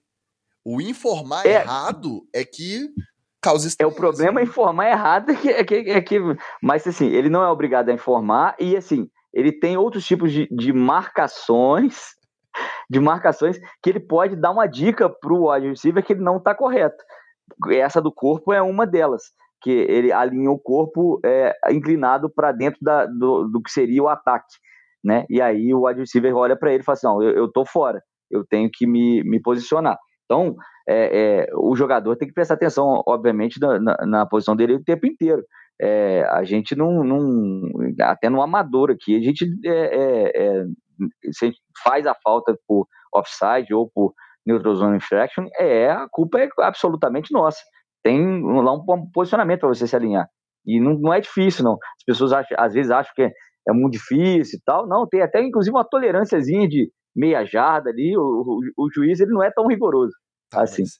Resumindo tudo isso, que você até consultou o especialista para poder entender melhor. O que, que justifica, então, para você o juiz sinalizar que o recebedor está no lugar certo e jogar a flanela imediatamente depois com ele no mesmo lugar? É, só falta o pegadinho do malandro, né? Ha! Pegadinho do malandro. tá certo? Não, não tá. E, e isso pode ser também, ô Ticas, porque pode ter um outro wide receiver alinhado de outro jeito do outro lado e se moveu. É, pode não, ser também teve. que uma, o McLaurin. Então, então, mas que o McLaurin estava que o McLaurin estava tava alinhado com a mão para trás, que quer dizer que ele é o, ele pergunta para o juiz, e essa é uma, uma movimentação que ele faz. É, ele pergunta que o juiz está com a mão para trás, e aí quer, quer dizer que ele, é, ele não é o wide receiver que está alinhado junto com o center, né? Porque, só, só para explicar rapidamente, é, tem um, o wide receiver que pode ficar alinhado é, com o center, e os outros jogadores da linha têm que ficar para trás, e o outro do outro lado, geralmente, também pode ficar alinhado com o center. São três jogadores. Aí, quando ele está com a mão para trás, quer dizer que ele não está alinhado com o center. E aí, se ele pergunta para o juiz, estou na posição correta? Ele está com a mão para trás, ele não, não está junto com o centro, e beleza. E aí, se ele colocar a mão para frente, aí ele está indicando para a arbitragem que ele é um desses wide receivers que vai ficar alinhado junto com o center. E aí, tá. aí ele está em posição diferente. Esse movimento exista, o Terry McLaurin faz. Eu entendo e aí, o juiz essa... pode ter interpretado desse jeito. Eu entendo que existe essa hipótese. Só que nem a equipe de arbitragem justificou com esse tipo de, de explicação. Ele simplesmente, Sim. ah, não, realmente ele estava fora, se foi sinalizado que estava no lugar certo, a, a, sinalização que foi errada. Nem a equipe e nem ninguém que acompanhou, que, que também estuda jogo, que comentaristas de arbitragem da transmissão, todo mundo não foi para esse lado. Todo mundo viu. Mas aí... O juiz de linha afirmar que estava no lugar certo e jogar a flanela logo depois. Então, mas aí, vamos lá só para fechar aqui. Aí faltou para quase todo mundo aí é aquela reuniãozinha na sideline, né? Você prestar atenção quando o árbitro está falando com outros caras de outras posições do seu time. Eu, como sou interessado por arbitragem, sempre vou escutar o árbitro ali que ele está falando, e sempre que ele fala com os receivers dos Imperadores, é assim. Gente, vamos lá. Alinhado com o center, alinhado na linha de scrimmage, mãozinha para frente. Desalinhado para trás, mãozinha para trás. Acabou. Não tem erro, não, não, não tem confusão. Se o, wide está com a mão para frente, ele é o wide que está alinhado com o center. Se ele está com a mão para trás, ele está fora da linha de screen. Vai passar esse pano também, Magal? Vocês já acabaram de destilar o veneno de vocês aí? Não, você fala você vai passar esse pano também. Eu tô, você vê que, não, você vê que eu tô quietinho aqui. É eu, tô, eu, tô deixando, eu tô deixando vocês destilarem veneno à vontade aí. Tá? Primeira coisa de tudo. Primeira coisa de tudo. Árbitro é ser humano. Ser humano tem dia bom, tem dia ruim. Tem dia que acerta, tem dia que erra. Então, primeira coisa. Segunda coisa. Quem aí acredita em teoria da conspiração, não que os árbitros estão mexendo no jogo para poder. Amigo, vai assistir lá o filme chamado Teoria da Conspiração de 1997 com Mel Gibson. Tá? Você é o Mel Gibson. Assiste o filme, quando chegar no final, você fala assim: será que eu sou o Mel Gibson? Tá? Se você acredita nisso, não, os árbitros estão todos se reunindo aqui. Pra... Tá? A única crítica que eu tenho nesse sentido é uma crítica que eu já fiz aqui, inclusive, que é o árbitro da NFL tem que ser profissionalizado. Ele tem que virar árbitro, receber um salário digno, não é receber o salário das cheerleaders, não, que ganham lá 150, 200 dólares, não. Receber um salário digno para o cara viver daquilo e a vida dele inteira girar em torno disso aí. Dito isso, falando sobre essas jogadas especificamente, é, eu não vou entrar nos detalhes nem do Killan Cole, nem do, dos Vikings, porque nos dois casos você vai ter é, é, o mesmo que a gente tem de sempre. A gente aqui dizendo que estava errado, quando vem lá o, o senhor Anderson lá, que é o, o vice-presidente de officiating, esqueci o nome do cargo lá, o senhor Anderson, Mr. Anderson lá, é, ele fala o lance foi checado e no vídeo não estava, ele sempre usa essas duas expressões, claro e óbvio, né? Então não estava claro e óbvio que a marcação de campo estava errada. E se não está claro e óbvio que a marcação de campo está errada, vale a marcação de campo. Tá? No caso especificamente do, do, do da jogada do Giants, é, eu tive a, a, a pachorra de perguntar diretamente para o Cohen. Então fui lá, o comentarista de arbitragem da NFL, perguntei direto pra, diretamente para ele, porque eu tinha uma visão e eu passei a minha visão para ele. Tá? É, eu não vou falar tudo o que ele me falou aqui, não, mas a primeira frase que ele falou foi: Magal, você não tá maluco, não. Tá? Frase do Cohen. Tá? O que, que eu acho que aconteceu nessa jogada? Ou seja, é, ele, ele, mostra que ele é um grande árbitro, mas é um péssimo psicólogo.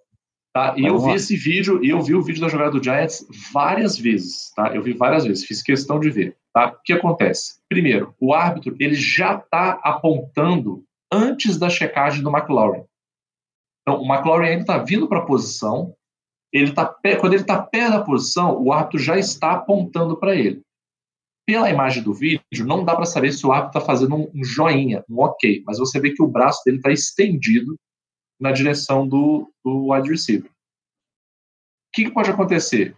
Ele continua apontando quando o wide receiver foi para a posição e ele continuou apontando um pouco depois que ele se ajeitou. Então, o que, que eu acho que pode ter acontecido? O árbitro pode ter mandado ele mudar a posição, ele mudou. Isso foi uma das coisas que o Cohen falou comigo também. Não é porque o cara mudou que a mudança foi suficiente para botar ele na posição correta. Então ele pode ter feito um ajuste ali, mas o ajuste não foi suficiente. Tanto é que é, o árbitro não é obrigado a corrigir. Ele só disse se está ok ou não. Né? Se a posição ficou errada e o wide receiver não fez menção de se mover, o árbitro já fez a parte dele que era apontar. E aí o que, é um outro detalhe do vídeo que me chamou a atenção? O árbitro está apontando, o McLaurin vem, olha para o árbitro, o árbitro continua apontando, o McLaurin para de olhar para o árbitro, ele continua apontando. Quando o árbitro vê que o McLaurin não vai se mexer e vai sair o snap, ele já bota a mão para pegar a flag. Então não é que a jogada aconteceu e aí ele foi lá e pegou, botou a mão na flag ele já estava com a mão na flag logo que foi dado o snap, porque ele já sabia que o McLaurin estava na posição errada. Vamos considerar que tudo que eu falei aqui não faz sentido nenhum e que o McLaurin estava na posição certa e que depois o jogador lá dentro da edição ele foi abraçado. Gente, no próprio jogo do Giants contra os Commanders, teve um offside muito esquisito marcado num field goal que quando o offside foi marcado, o field goal foi chutado para fora. Aí teve o offside, repetiu o chute, e quando repetiu o chute, o Commanders acertou. Um jogo que ficou empatado. O Giants poderia ter vencido esse jogo. E foi um lance muito mais cabeludo do que esse lance do McLaurin, por exemplo, que foi um touchdown do Dobbins de corrida lá no lance. Então, não é para a gente ficar alucinando que, ah, tá vendo? O árbitro modificou os playoffs da NFL por causa de uma marcação. Não é isso, tá? Mas fica a dica aqui para o amigo ouvinte.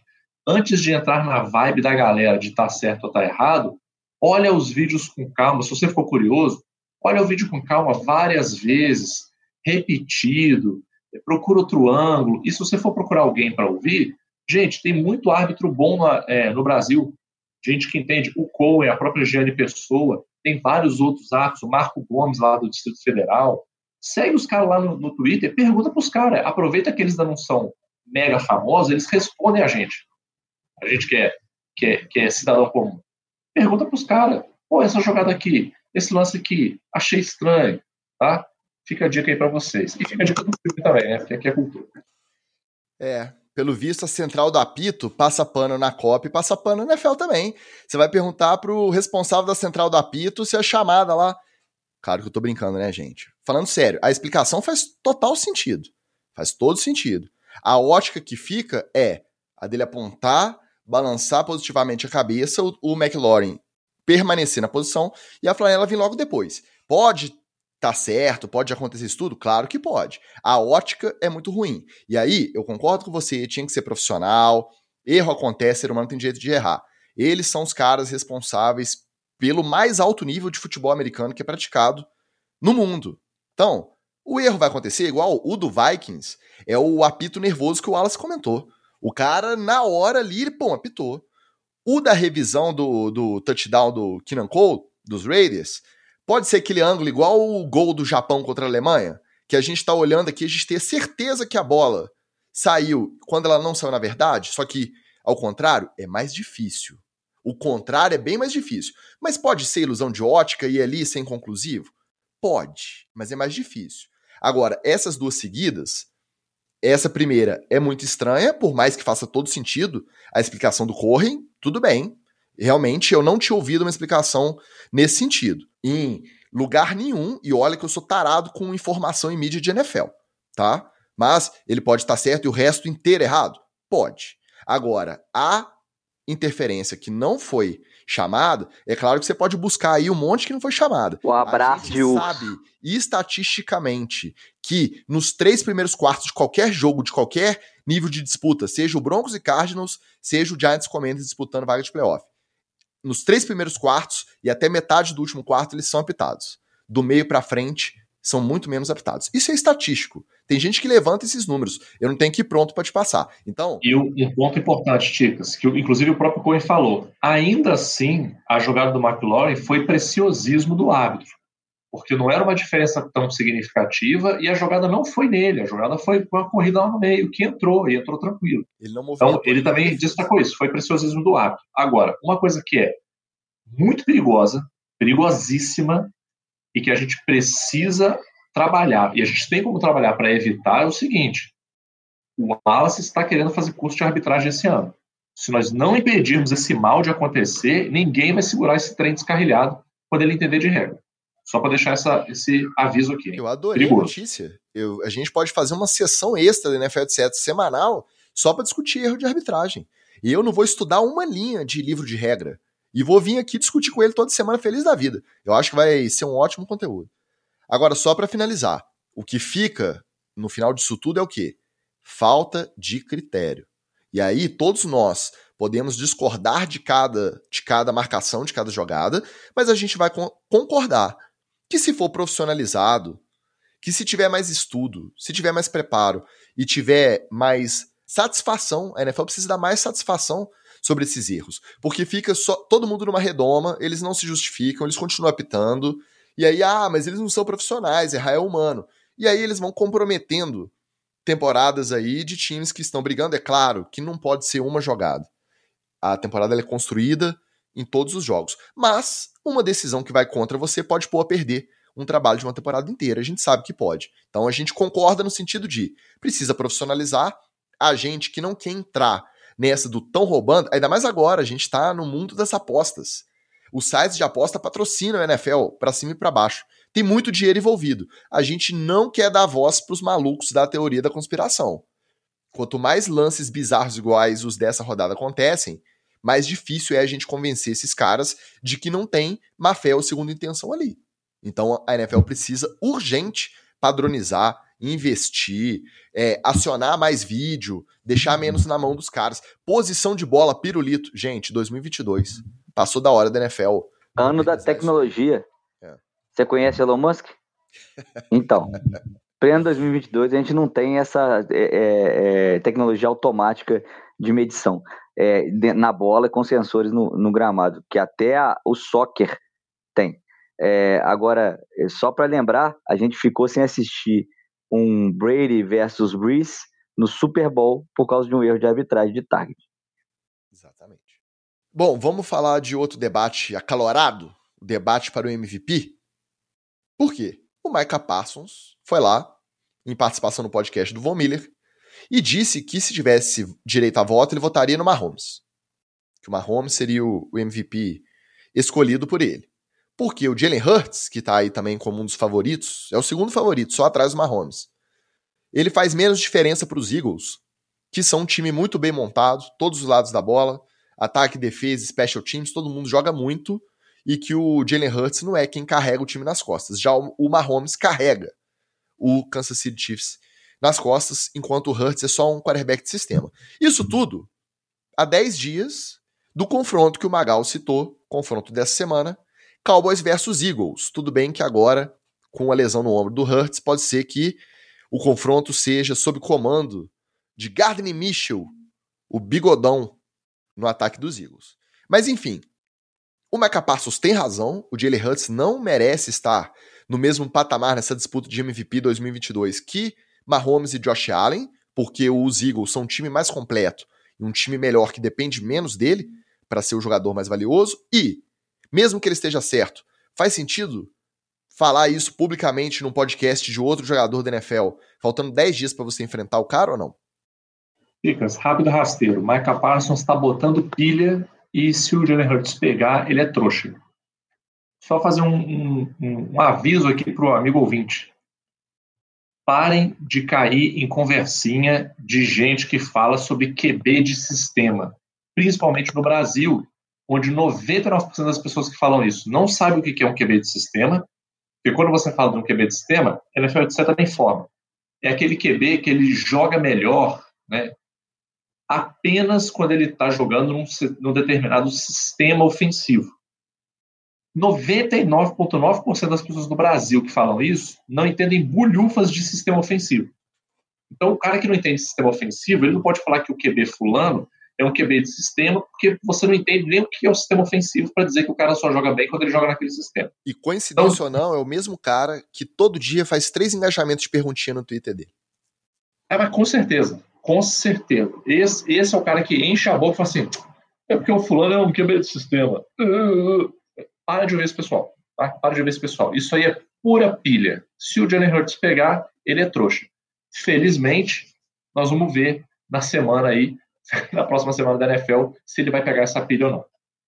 É, o, mas o Michael Parsons, se, se tem alguém do Cowboys que pode botar essa banca aqui e, e botar para frente uma, uma, uma afirmação como essa para ver se, o, se cola do outro lado, é ele, né? Porque é o cara que está correspondendo é, às expectativas na NFL de, da posição. E, por exemplo, se fosse um tal de um Dak Prescott falando aí, que a gente acabou de zoar ele aqui, é, que é, ele estava na conversa para MVP e não entendia por que, que o Jalen Hurts estava, aí você podia desconfiar, aí você podia falar, cara tá maluco, cara tá doido e tal. O Michael Parsons, ele quer é desestabilizar, tentar é, tirar o melhor jogador do Eagles da, do seu prumo para poder o Cowboys dele ter chance e ele mesmo ter chance de sacar o cara, de é, interceptar e a defesa ter chance contra esse. Aí vamos lá, sistema do Eagles que tem funcionado dos dois lados da bola. Então, para ganhar do Eagles, o Cowboys e o Micah Parsons precisam de alguns subterfúgios e ele está tentando entrar na mente do Jalen Hunt. Por melhor que seja o sistema, você acha que se você colocar o Marcos Mariota lá, vai dar certo? Você acha que se você colocar. Botar o Ryan Tannehill para poder ele, rodar? Ele vai estar tá na mesma prateleira concorrendo pelo MVP com o Mahomes e Josh Allen. Então, não existe verdade absoluta. o Josh Allen e o Mahomes podem carregar muito os seus times. E o Jalen Hurts pode fazer um ótimo trabalho também num time que é melhor montado. E ele fazia diferença sim. Então, tô com vocês. É pela errada do Micah Parsons para tentar aí é, interferir negativamente no psicológico, mas o Hurts não se, se abala, não. Parece que é o cara que tá sempre ali numa. Né? Você vê que até na hora de vibrar ele é meio comedido. Você vê que ele não, não é um cara de grandes emoções. Duvido que ele que vai deixar o Micah Parsons entrar na mente. Quando a gente achava que a bagunça de Arizona não poderia mais nos surpreender, logo após a confirmação de que o Kyler Murray estava fora da temporada por conta da lesão no joelho, o GM do time, o general manager Steve Keim, anunciou que se afastaria das suas atividades para tratar de problemas de saúde, problemas esses que ele não especificou. Aí, com essa notícia logo depois da lesão do Murray, já rolou aquele cheirinho de clorofila no ar. Tudo ficou ainda mais bizarro quando, no dia seguinte, o ex-técnico da linha ofensiva, o Sean Kugler, aquele que foi demitido lá na Cidade do México por supostamente ter molestado uma agente de segurança, o Sean Kugler processou os Cardinals, alegando que ele é inocente dessa acusação de assédio, que a sua demissão não lhe garantiu o direito mínimo à defesa e que foi fruto de uma falha de comunicação ou de um erro de identificação. Por quê que ele falou isso? Aí que vem um detalhe. O Sean Kugler e o Steve Kine, além de terem as mesmas iniciais, para quem não conhece, eles são relativamente parecidos fisicamente. Os dois são grandões, carecas e ostentam aquele cavanhaque. O típico branco americano grandão são os dois, o, o tanto o Steve Kine quanto o Sean Kugler. E aí, é claro que por muito menos, as teorias da conspiração que a gente citou aí da arbitragem, elas já fazem um estrago. Imagina depois dessa sequência. O Murray machuca, vai perder a temporada. O Steve Kine pede para sair de licença. O Sean Kugler processa os Cardinals por não terem garantido o direito à defesa por uma suposta falha aí de comunicação ou de identificação. Os Cardinals, obviamente, esse ano a gente já não esperava nada. Para ano que vem, o que, que o torcedor, nosso Carlos Ferreira, que está sempre aqui com a gente também, torcedor do Arizona Cardinals, o que o torcedor pode esperar desse time que acumula cada vez mais tretas polêmicas e novelas desnecessárias? Pode esperar que aquela camiseta do rapaz lá, como é que é o nome dele? O Cliff Kings Rivers, né? o nome dele? Então, seja trocada aquela porcaria daquela camiseta que eu tenho raiva dela pelo menos troca a camiseta, desgraça. Porque não deu certo, não. Pelo menos deu azar pra caramba. E olha lá, eu reforço aqui. Com passarinho aqui? É, é, não, com passarinho na manga.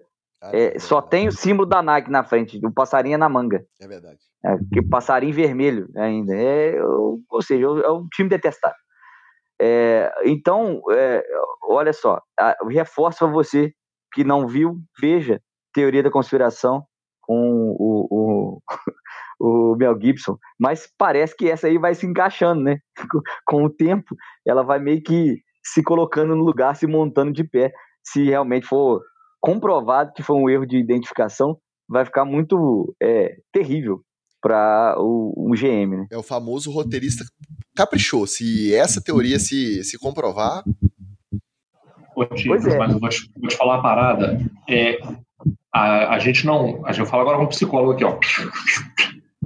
A gente acha que a nossa capacidade de memória ou de ver um evento e relembrar que ela é muito precisa, só que na verdade ela é muito falha, muito falha. Então, até aquelas coisas que a gente fala assim, não, eu tenho certeza, eu estava lá, eu vi. Tem inúmeros estudos da psicologia que mostram que a gente é extremamente suscetível a lembrar de coisas que a gente não viu, a gente foi induzido a achar que viu, e para a pessoa que lembra, não existe diferença entre uma falsa memória, que é esse tipo de situação, ou uma memória verdadeira. Então, até as coisas que você lembra direitinho, fala assim, não, mas eu lembro do cheirinho, do detalhe do dia, pode ser uma falsa memória na sua cabeça. Para quem não sabe, tem tanta teoria da conspiração que eu até caí, gente. me Mas... derrubaram aqui. Olha só, as pessoas não querem que você saiba a verdade. Aí eu vou botar aqui. Ó, o Mel Gibson aí, ó. É, vou dar mais uma dica cultural aqui. Na Netflix tem uma série muito maneira que chama The Confession Tapes. Que fala exatamente sobre situações em que pessoas não eram culpadas e por uma série de questões é, contextuais elas foram acusadas e algumas delas foram inclusive levadas a achar que cometeram crime de verdade. Ticas, tem cara que vai na frente da TV dos repórteres pedir desculpa porque cometeu um crime, o cara não cometeu. Mas ele foi levado a achar que cometeu. E se você, amigo ouvinte, for olhar a foto do Sean Kugler e do Steve Kine, Kine, eu duvido, eu duvido que você consiga distinguir um do outro se eu te mostrar assim 10 fotos e falar assim, aponta qual quem é quem aí. Você não distingue, cara. É, os caras são a lata um do outro. É uma parada absurda. Então, pode ser que essa teoria da conspiração seja verdade. Quem sabe o Mel Gibson somos nós. Olha aí o plot twist. Tinha que ser no Arizona Cardinals uma história dessa também, né? Vou te contar, cara. Eu quero ver. E aí eu fico sempre na expectativa do próximo episódio da Rádio Nox. Agora eu tô finalmente em dia com o Rádio Nox em Season.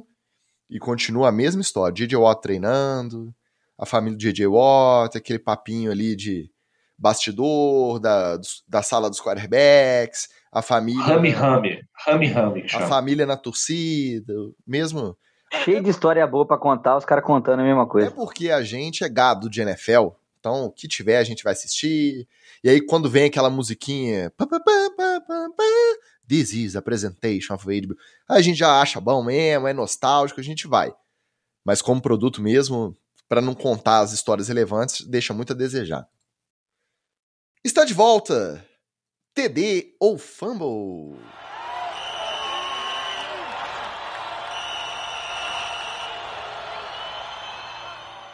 Claro que numa semana de Dolphins e Bills em Buffalo, em dezembro, debaixo de neve, é claro que durante a semana inteira, nas coletivas, nas entrevistas, o assunto era o clima, a diferença de clima. São dois extremos, como o Wallace sempre fala que são rivais de divisão que jogam no verão numa, num dos estados mais quentes da, dos Estados Unidos e no inverno num dos estados mais frios. Então tem esse contraste muito grande entre os confrontos, ainda mais quando no calendário da temporada eles ficam muito longe um do outro. Enfim, depois de se cansar de ter que responder sobre o clima, o Mike McDaniel, o técnico, pode crer, do Miami Dolphins, apareceu lá num dos treinos com uma camisa com os dizeres I wish it were colder.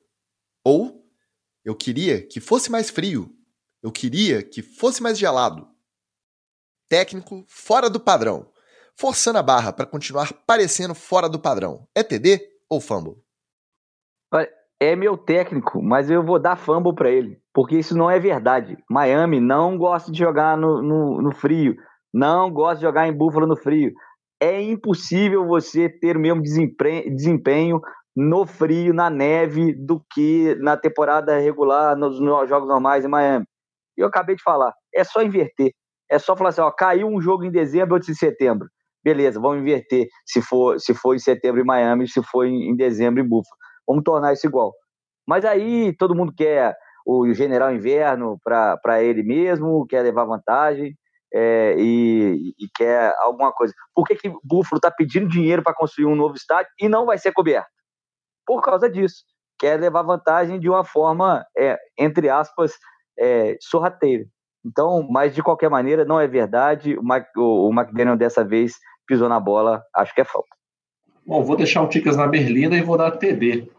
Porque, cara, você tá de saco cheio de responder repórter que só sabe fazer a mesma pautinha safada. É, e o clima? É, e o clima? É, e fazia frio? Então, amigão, bota na camiseta lá e pronto, é isso aí. TD. Ticas, se vira aí agora.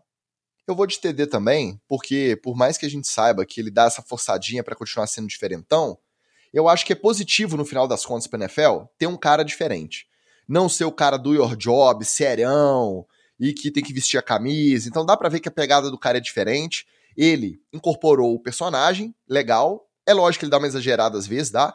Mas foi lá no frio, perdeu, perdeu jogando de igual para igual, igual a gente brincou, jogou bem o Miami. Não fez disso uma história, uma narrativa, ficou só o folclore dele andando com a camisa falando que queria mais frio.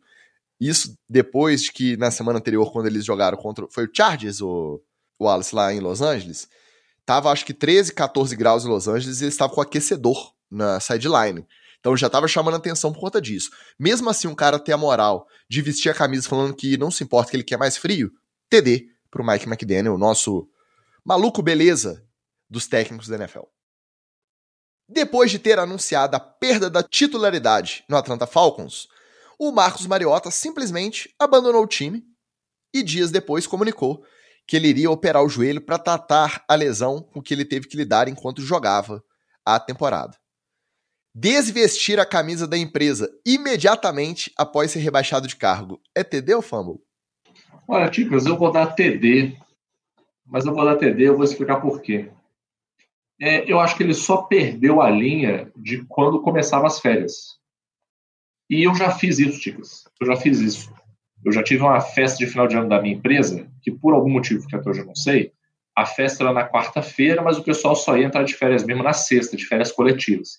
Só que eu enchi a cara no saudoso porcão do Rio, saí praticamente carregado, e no dia seguinte de manhã eu achei que estava de férias, entrei no ônibus e vim embora para Juiz de Fora como se nada tivesse acontecido.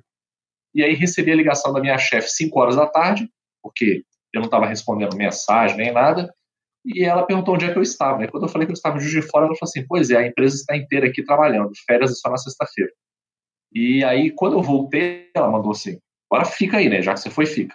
Quando eu voltei, no início do ano, eu tomei aquele que até hoje foi o maior esporro profissional da minha vida grande Márcia, minha coordenadora da época, pegou o meu rabo e comeu com entrada, prato principal, sobremesa e cafezinho no final. Então eu me compadeço da pessoa que confunde quando as férias começam, por isso eu vou dar TD. Eu, eu vou dar vou dar TD só por um motivo. O próprio Mariota já tinha sido abandonado é, por ele mesmo dentro de campo. Então, abandonar a empresa, sair arrancando a roupa igual o Antônio Brown, é, cortar o joelho lá no meio, da, no meio do campo e operar, é, a, a fazer uma cirurgia espírita lá, para ele tanto faz. O Mariota já estava abandonado há muito tempo, não tem problema, é TD. Para ele, estava rasgando para mais nada. Olha, eu tô longe de ser um dos caras que defende que investe alucinadamente a camisa da empresa. Quem me conhece sabe. Tô longe de ser o cara que faz questão de sair com a fotinha em cima do, da caixa registradora como funcionário do mês. Tô longe. Mas eu vou dar um fumble pro Marcos Mariota. Vou dar um fumble. Primeiro, ele pode estar puto de ter sido rebaixado, ele pode ter jogado com lesão, mas existe um protocolo ali. E aí eu falo sem medo de ser muito poliana. existe uma expectativa de postura no vestiário, de ajudar o calouro que está começando ali. Ele não tem obrigação. A gente até brincou muito na época do, Ryan Tannehill falando sobre o, o Malik Willis, que ele não era o cara que teria que ser o responsável por mentorar o quarterback. Não é isso. Mas existe uma expectativa, existe um protocolo ali da função dele como funcionário de uma equipe que está recebendo o dinheiro dele em dia. Outra coisa, carreira na NFL é muito curta. Ele já está ladeira abaixo. E aí ele vai deixar de viver alguns dos momentos que podem ser os últimos dele. Ah, não, se ele tá de boa mesmo, ó, cansei, não quero mais essa vida, já ganhei dinheiro suficiente, posso viver fazendo outra coisa. Aí beleza. Mas se ele tem expectativa de jogar, de viver mais algum momento dentro de campo da NFL, ele não pode simplesmente virar e falar assim, ó, sumir, ah, é porque eu decidi operar meu joelho e avisar só dois dias depois, porque ele não é mais o titular. Então, sem medo de ser poliana, com a consciência tranquila de não ser um cara que faz questão de atualizar todo dia o LinkedIn, vestir a camisa da empresa, eu vou dar fumble pro Marcos Mariota. O Mike White, quarterback dos Jets, se consultou com 10 médicos diferentes na expectativa de achar pelo menos um que o liberasse para jogar no domingo, mesmo com as costelas fraturadas, fissuradas. Trocar de médico até achar um que fale o que o paciente quer ouvir. É TD ou fumble? Ô, Ticas, é TD e eu vou te pegar no seu próprio argumento. A carreira da NFL é curta é, os, jo os jogos passam depressa, os anos passam depressa, menos para o Tom Brady, né? Menos para o Tom Brady. Vamos colocar o Tom Brady em outra prateleira. Mas é, é ali agora, ele está vivendo o sonho, o sonho que ele sonhou desde quando ele era moleque, começou lá no Piuí. E está indo bem, não está indo mal, não. Está carregando o time, estava é, é, funcionando para a equipe. É muito ruim quando você tem uma interrupção desse tipo, principalmente vésperas de playoff.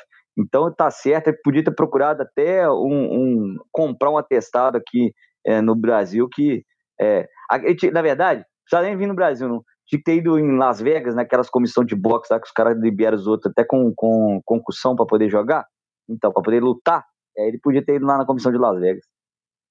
Olha, Ticas, é, eu vou ter que dar fumble pelo seguinte, porque apesar de não ser da área da clínica, da psicologia, esse é um mal que os psicólogos da clínica sofrem direto, que é quando você chega no problema do paciente, o paciente some, porque no fundo ele não quer tratar o problema.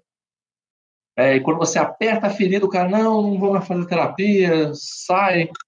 E o que ele está buscando na terapia é só alguém para virar e falar assim, vai lá, faz o que você já quer fazer mesmo, que já está na sua cabeça, eu te dou o meu aval. E a psicologia não está aqui para coadunar com isso. De jeito nenhum. Então, por isso aí é fumble. Eu vou dar fumble também, o Wallace. Eu entendo o seu argumento de que a carreira é curta, o cara quer forçar essa barra, mas o Jordan Poyer não pôde nem subir no avião por conta da dilatação, quando ele estava com a, com a costela fissurada. Imagina um médico libera o Mike White, ele toma outra pancada, e aí a fissura vira uma fratura, perfura o pulmão e ele morre dentro de campo. Aí que ele não vai jogar mais jogos da NFL mesmo. Então, eu sou a favor da ciência, sou anti-negacionismo, fumble para o glorioso quarterback do New York Jets, Mike White. Detalhe, a concorrência dele pela vaga, quando ele estiver curado, é o Zach Wilson e o Joe Flacco, então não tem que ter medo de perder a vaga dele. Ele vai continuar sendo titular do Jets. não, ele tá, ele, ele tá com medo de perder a chance de playoff na primeira temporada, cara, que ele, é, pode, por, ele pode levar esse time pro playoff. Só que agora... Diminui consideravelmente a chance.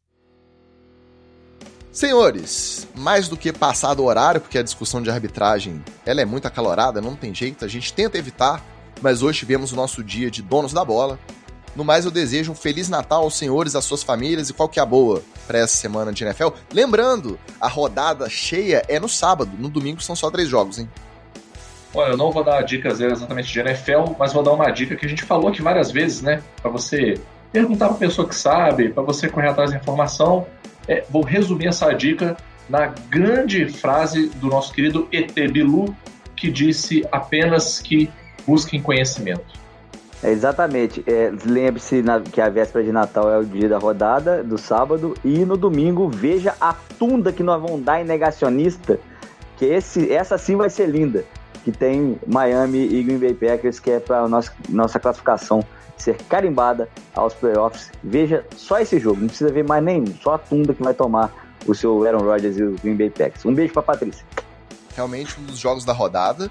Na quinta-feira tem um Jaguars e Jets que a gente achou que não ia render nada e que tem muita coisa em disputa, então vai ser um bom jogo também.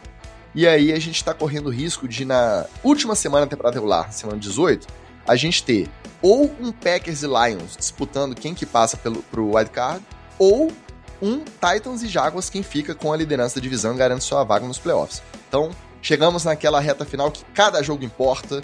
Vai para sua ceia, abraça a sua família, mas deixa o celularzinho ali do lado, dá aquele confere no joguinho que tá rolando, né? Não deixa de acompanhar não, porque vai valer a pena. No mais, muito obrigado para todo mundo que passou aqui pelo chat, comentou com a gente, você que dá o play. Semana que vem a gente tá de volta. Um feliz Natal e valeu! Beijo, Feliz Natal! Feliz Natal!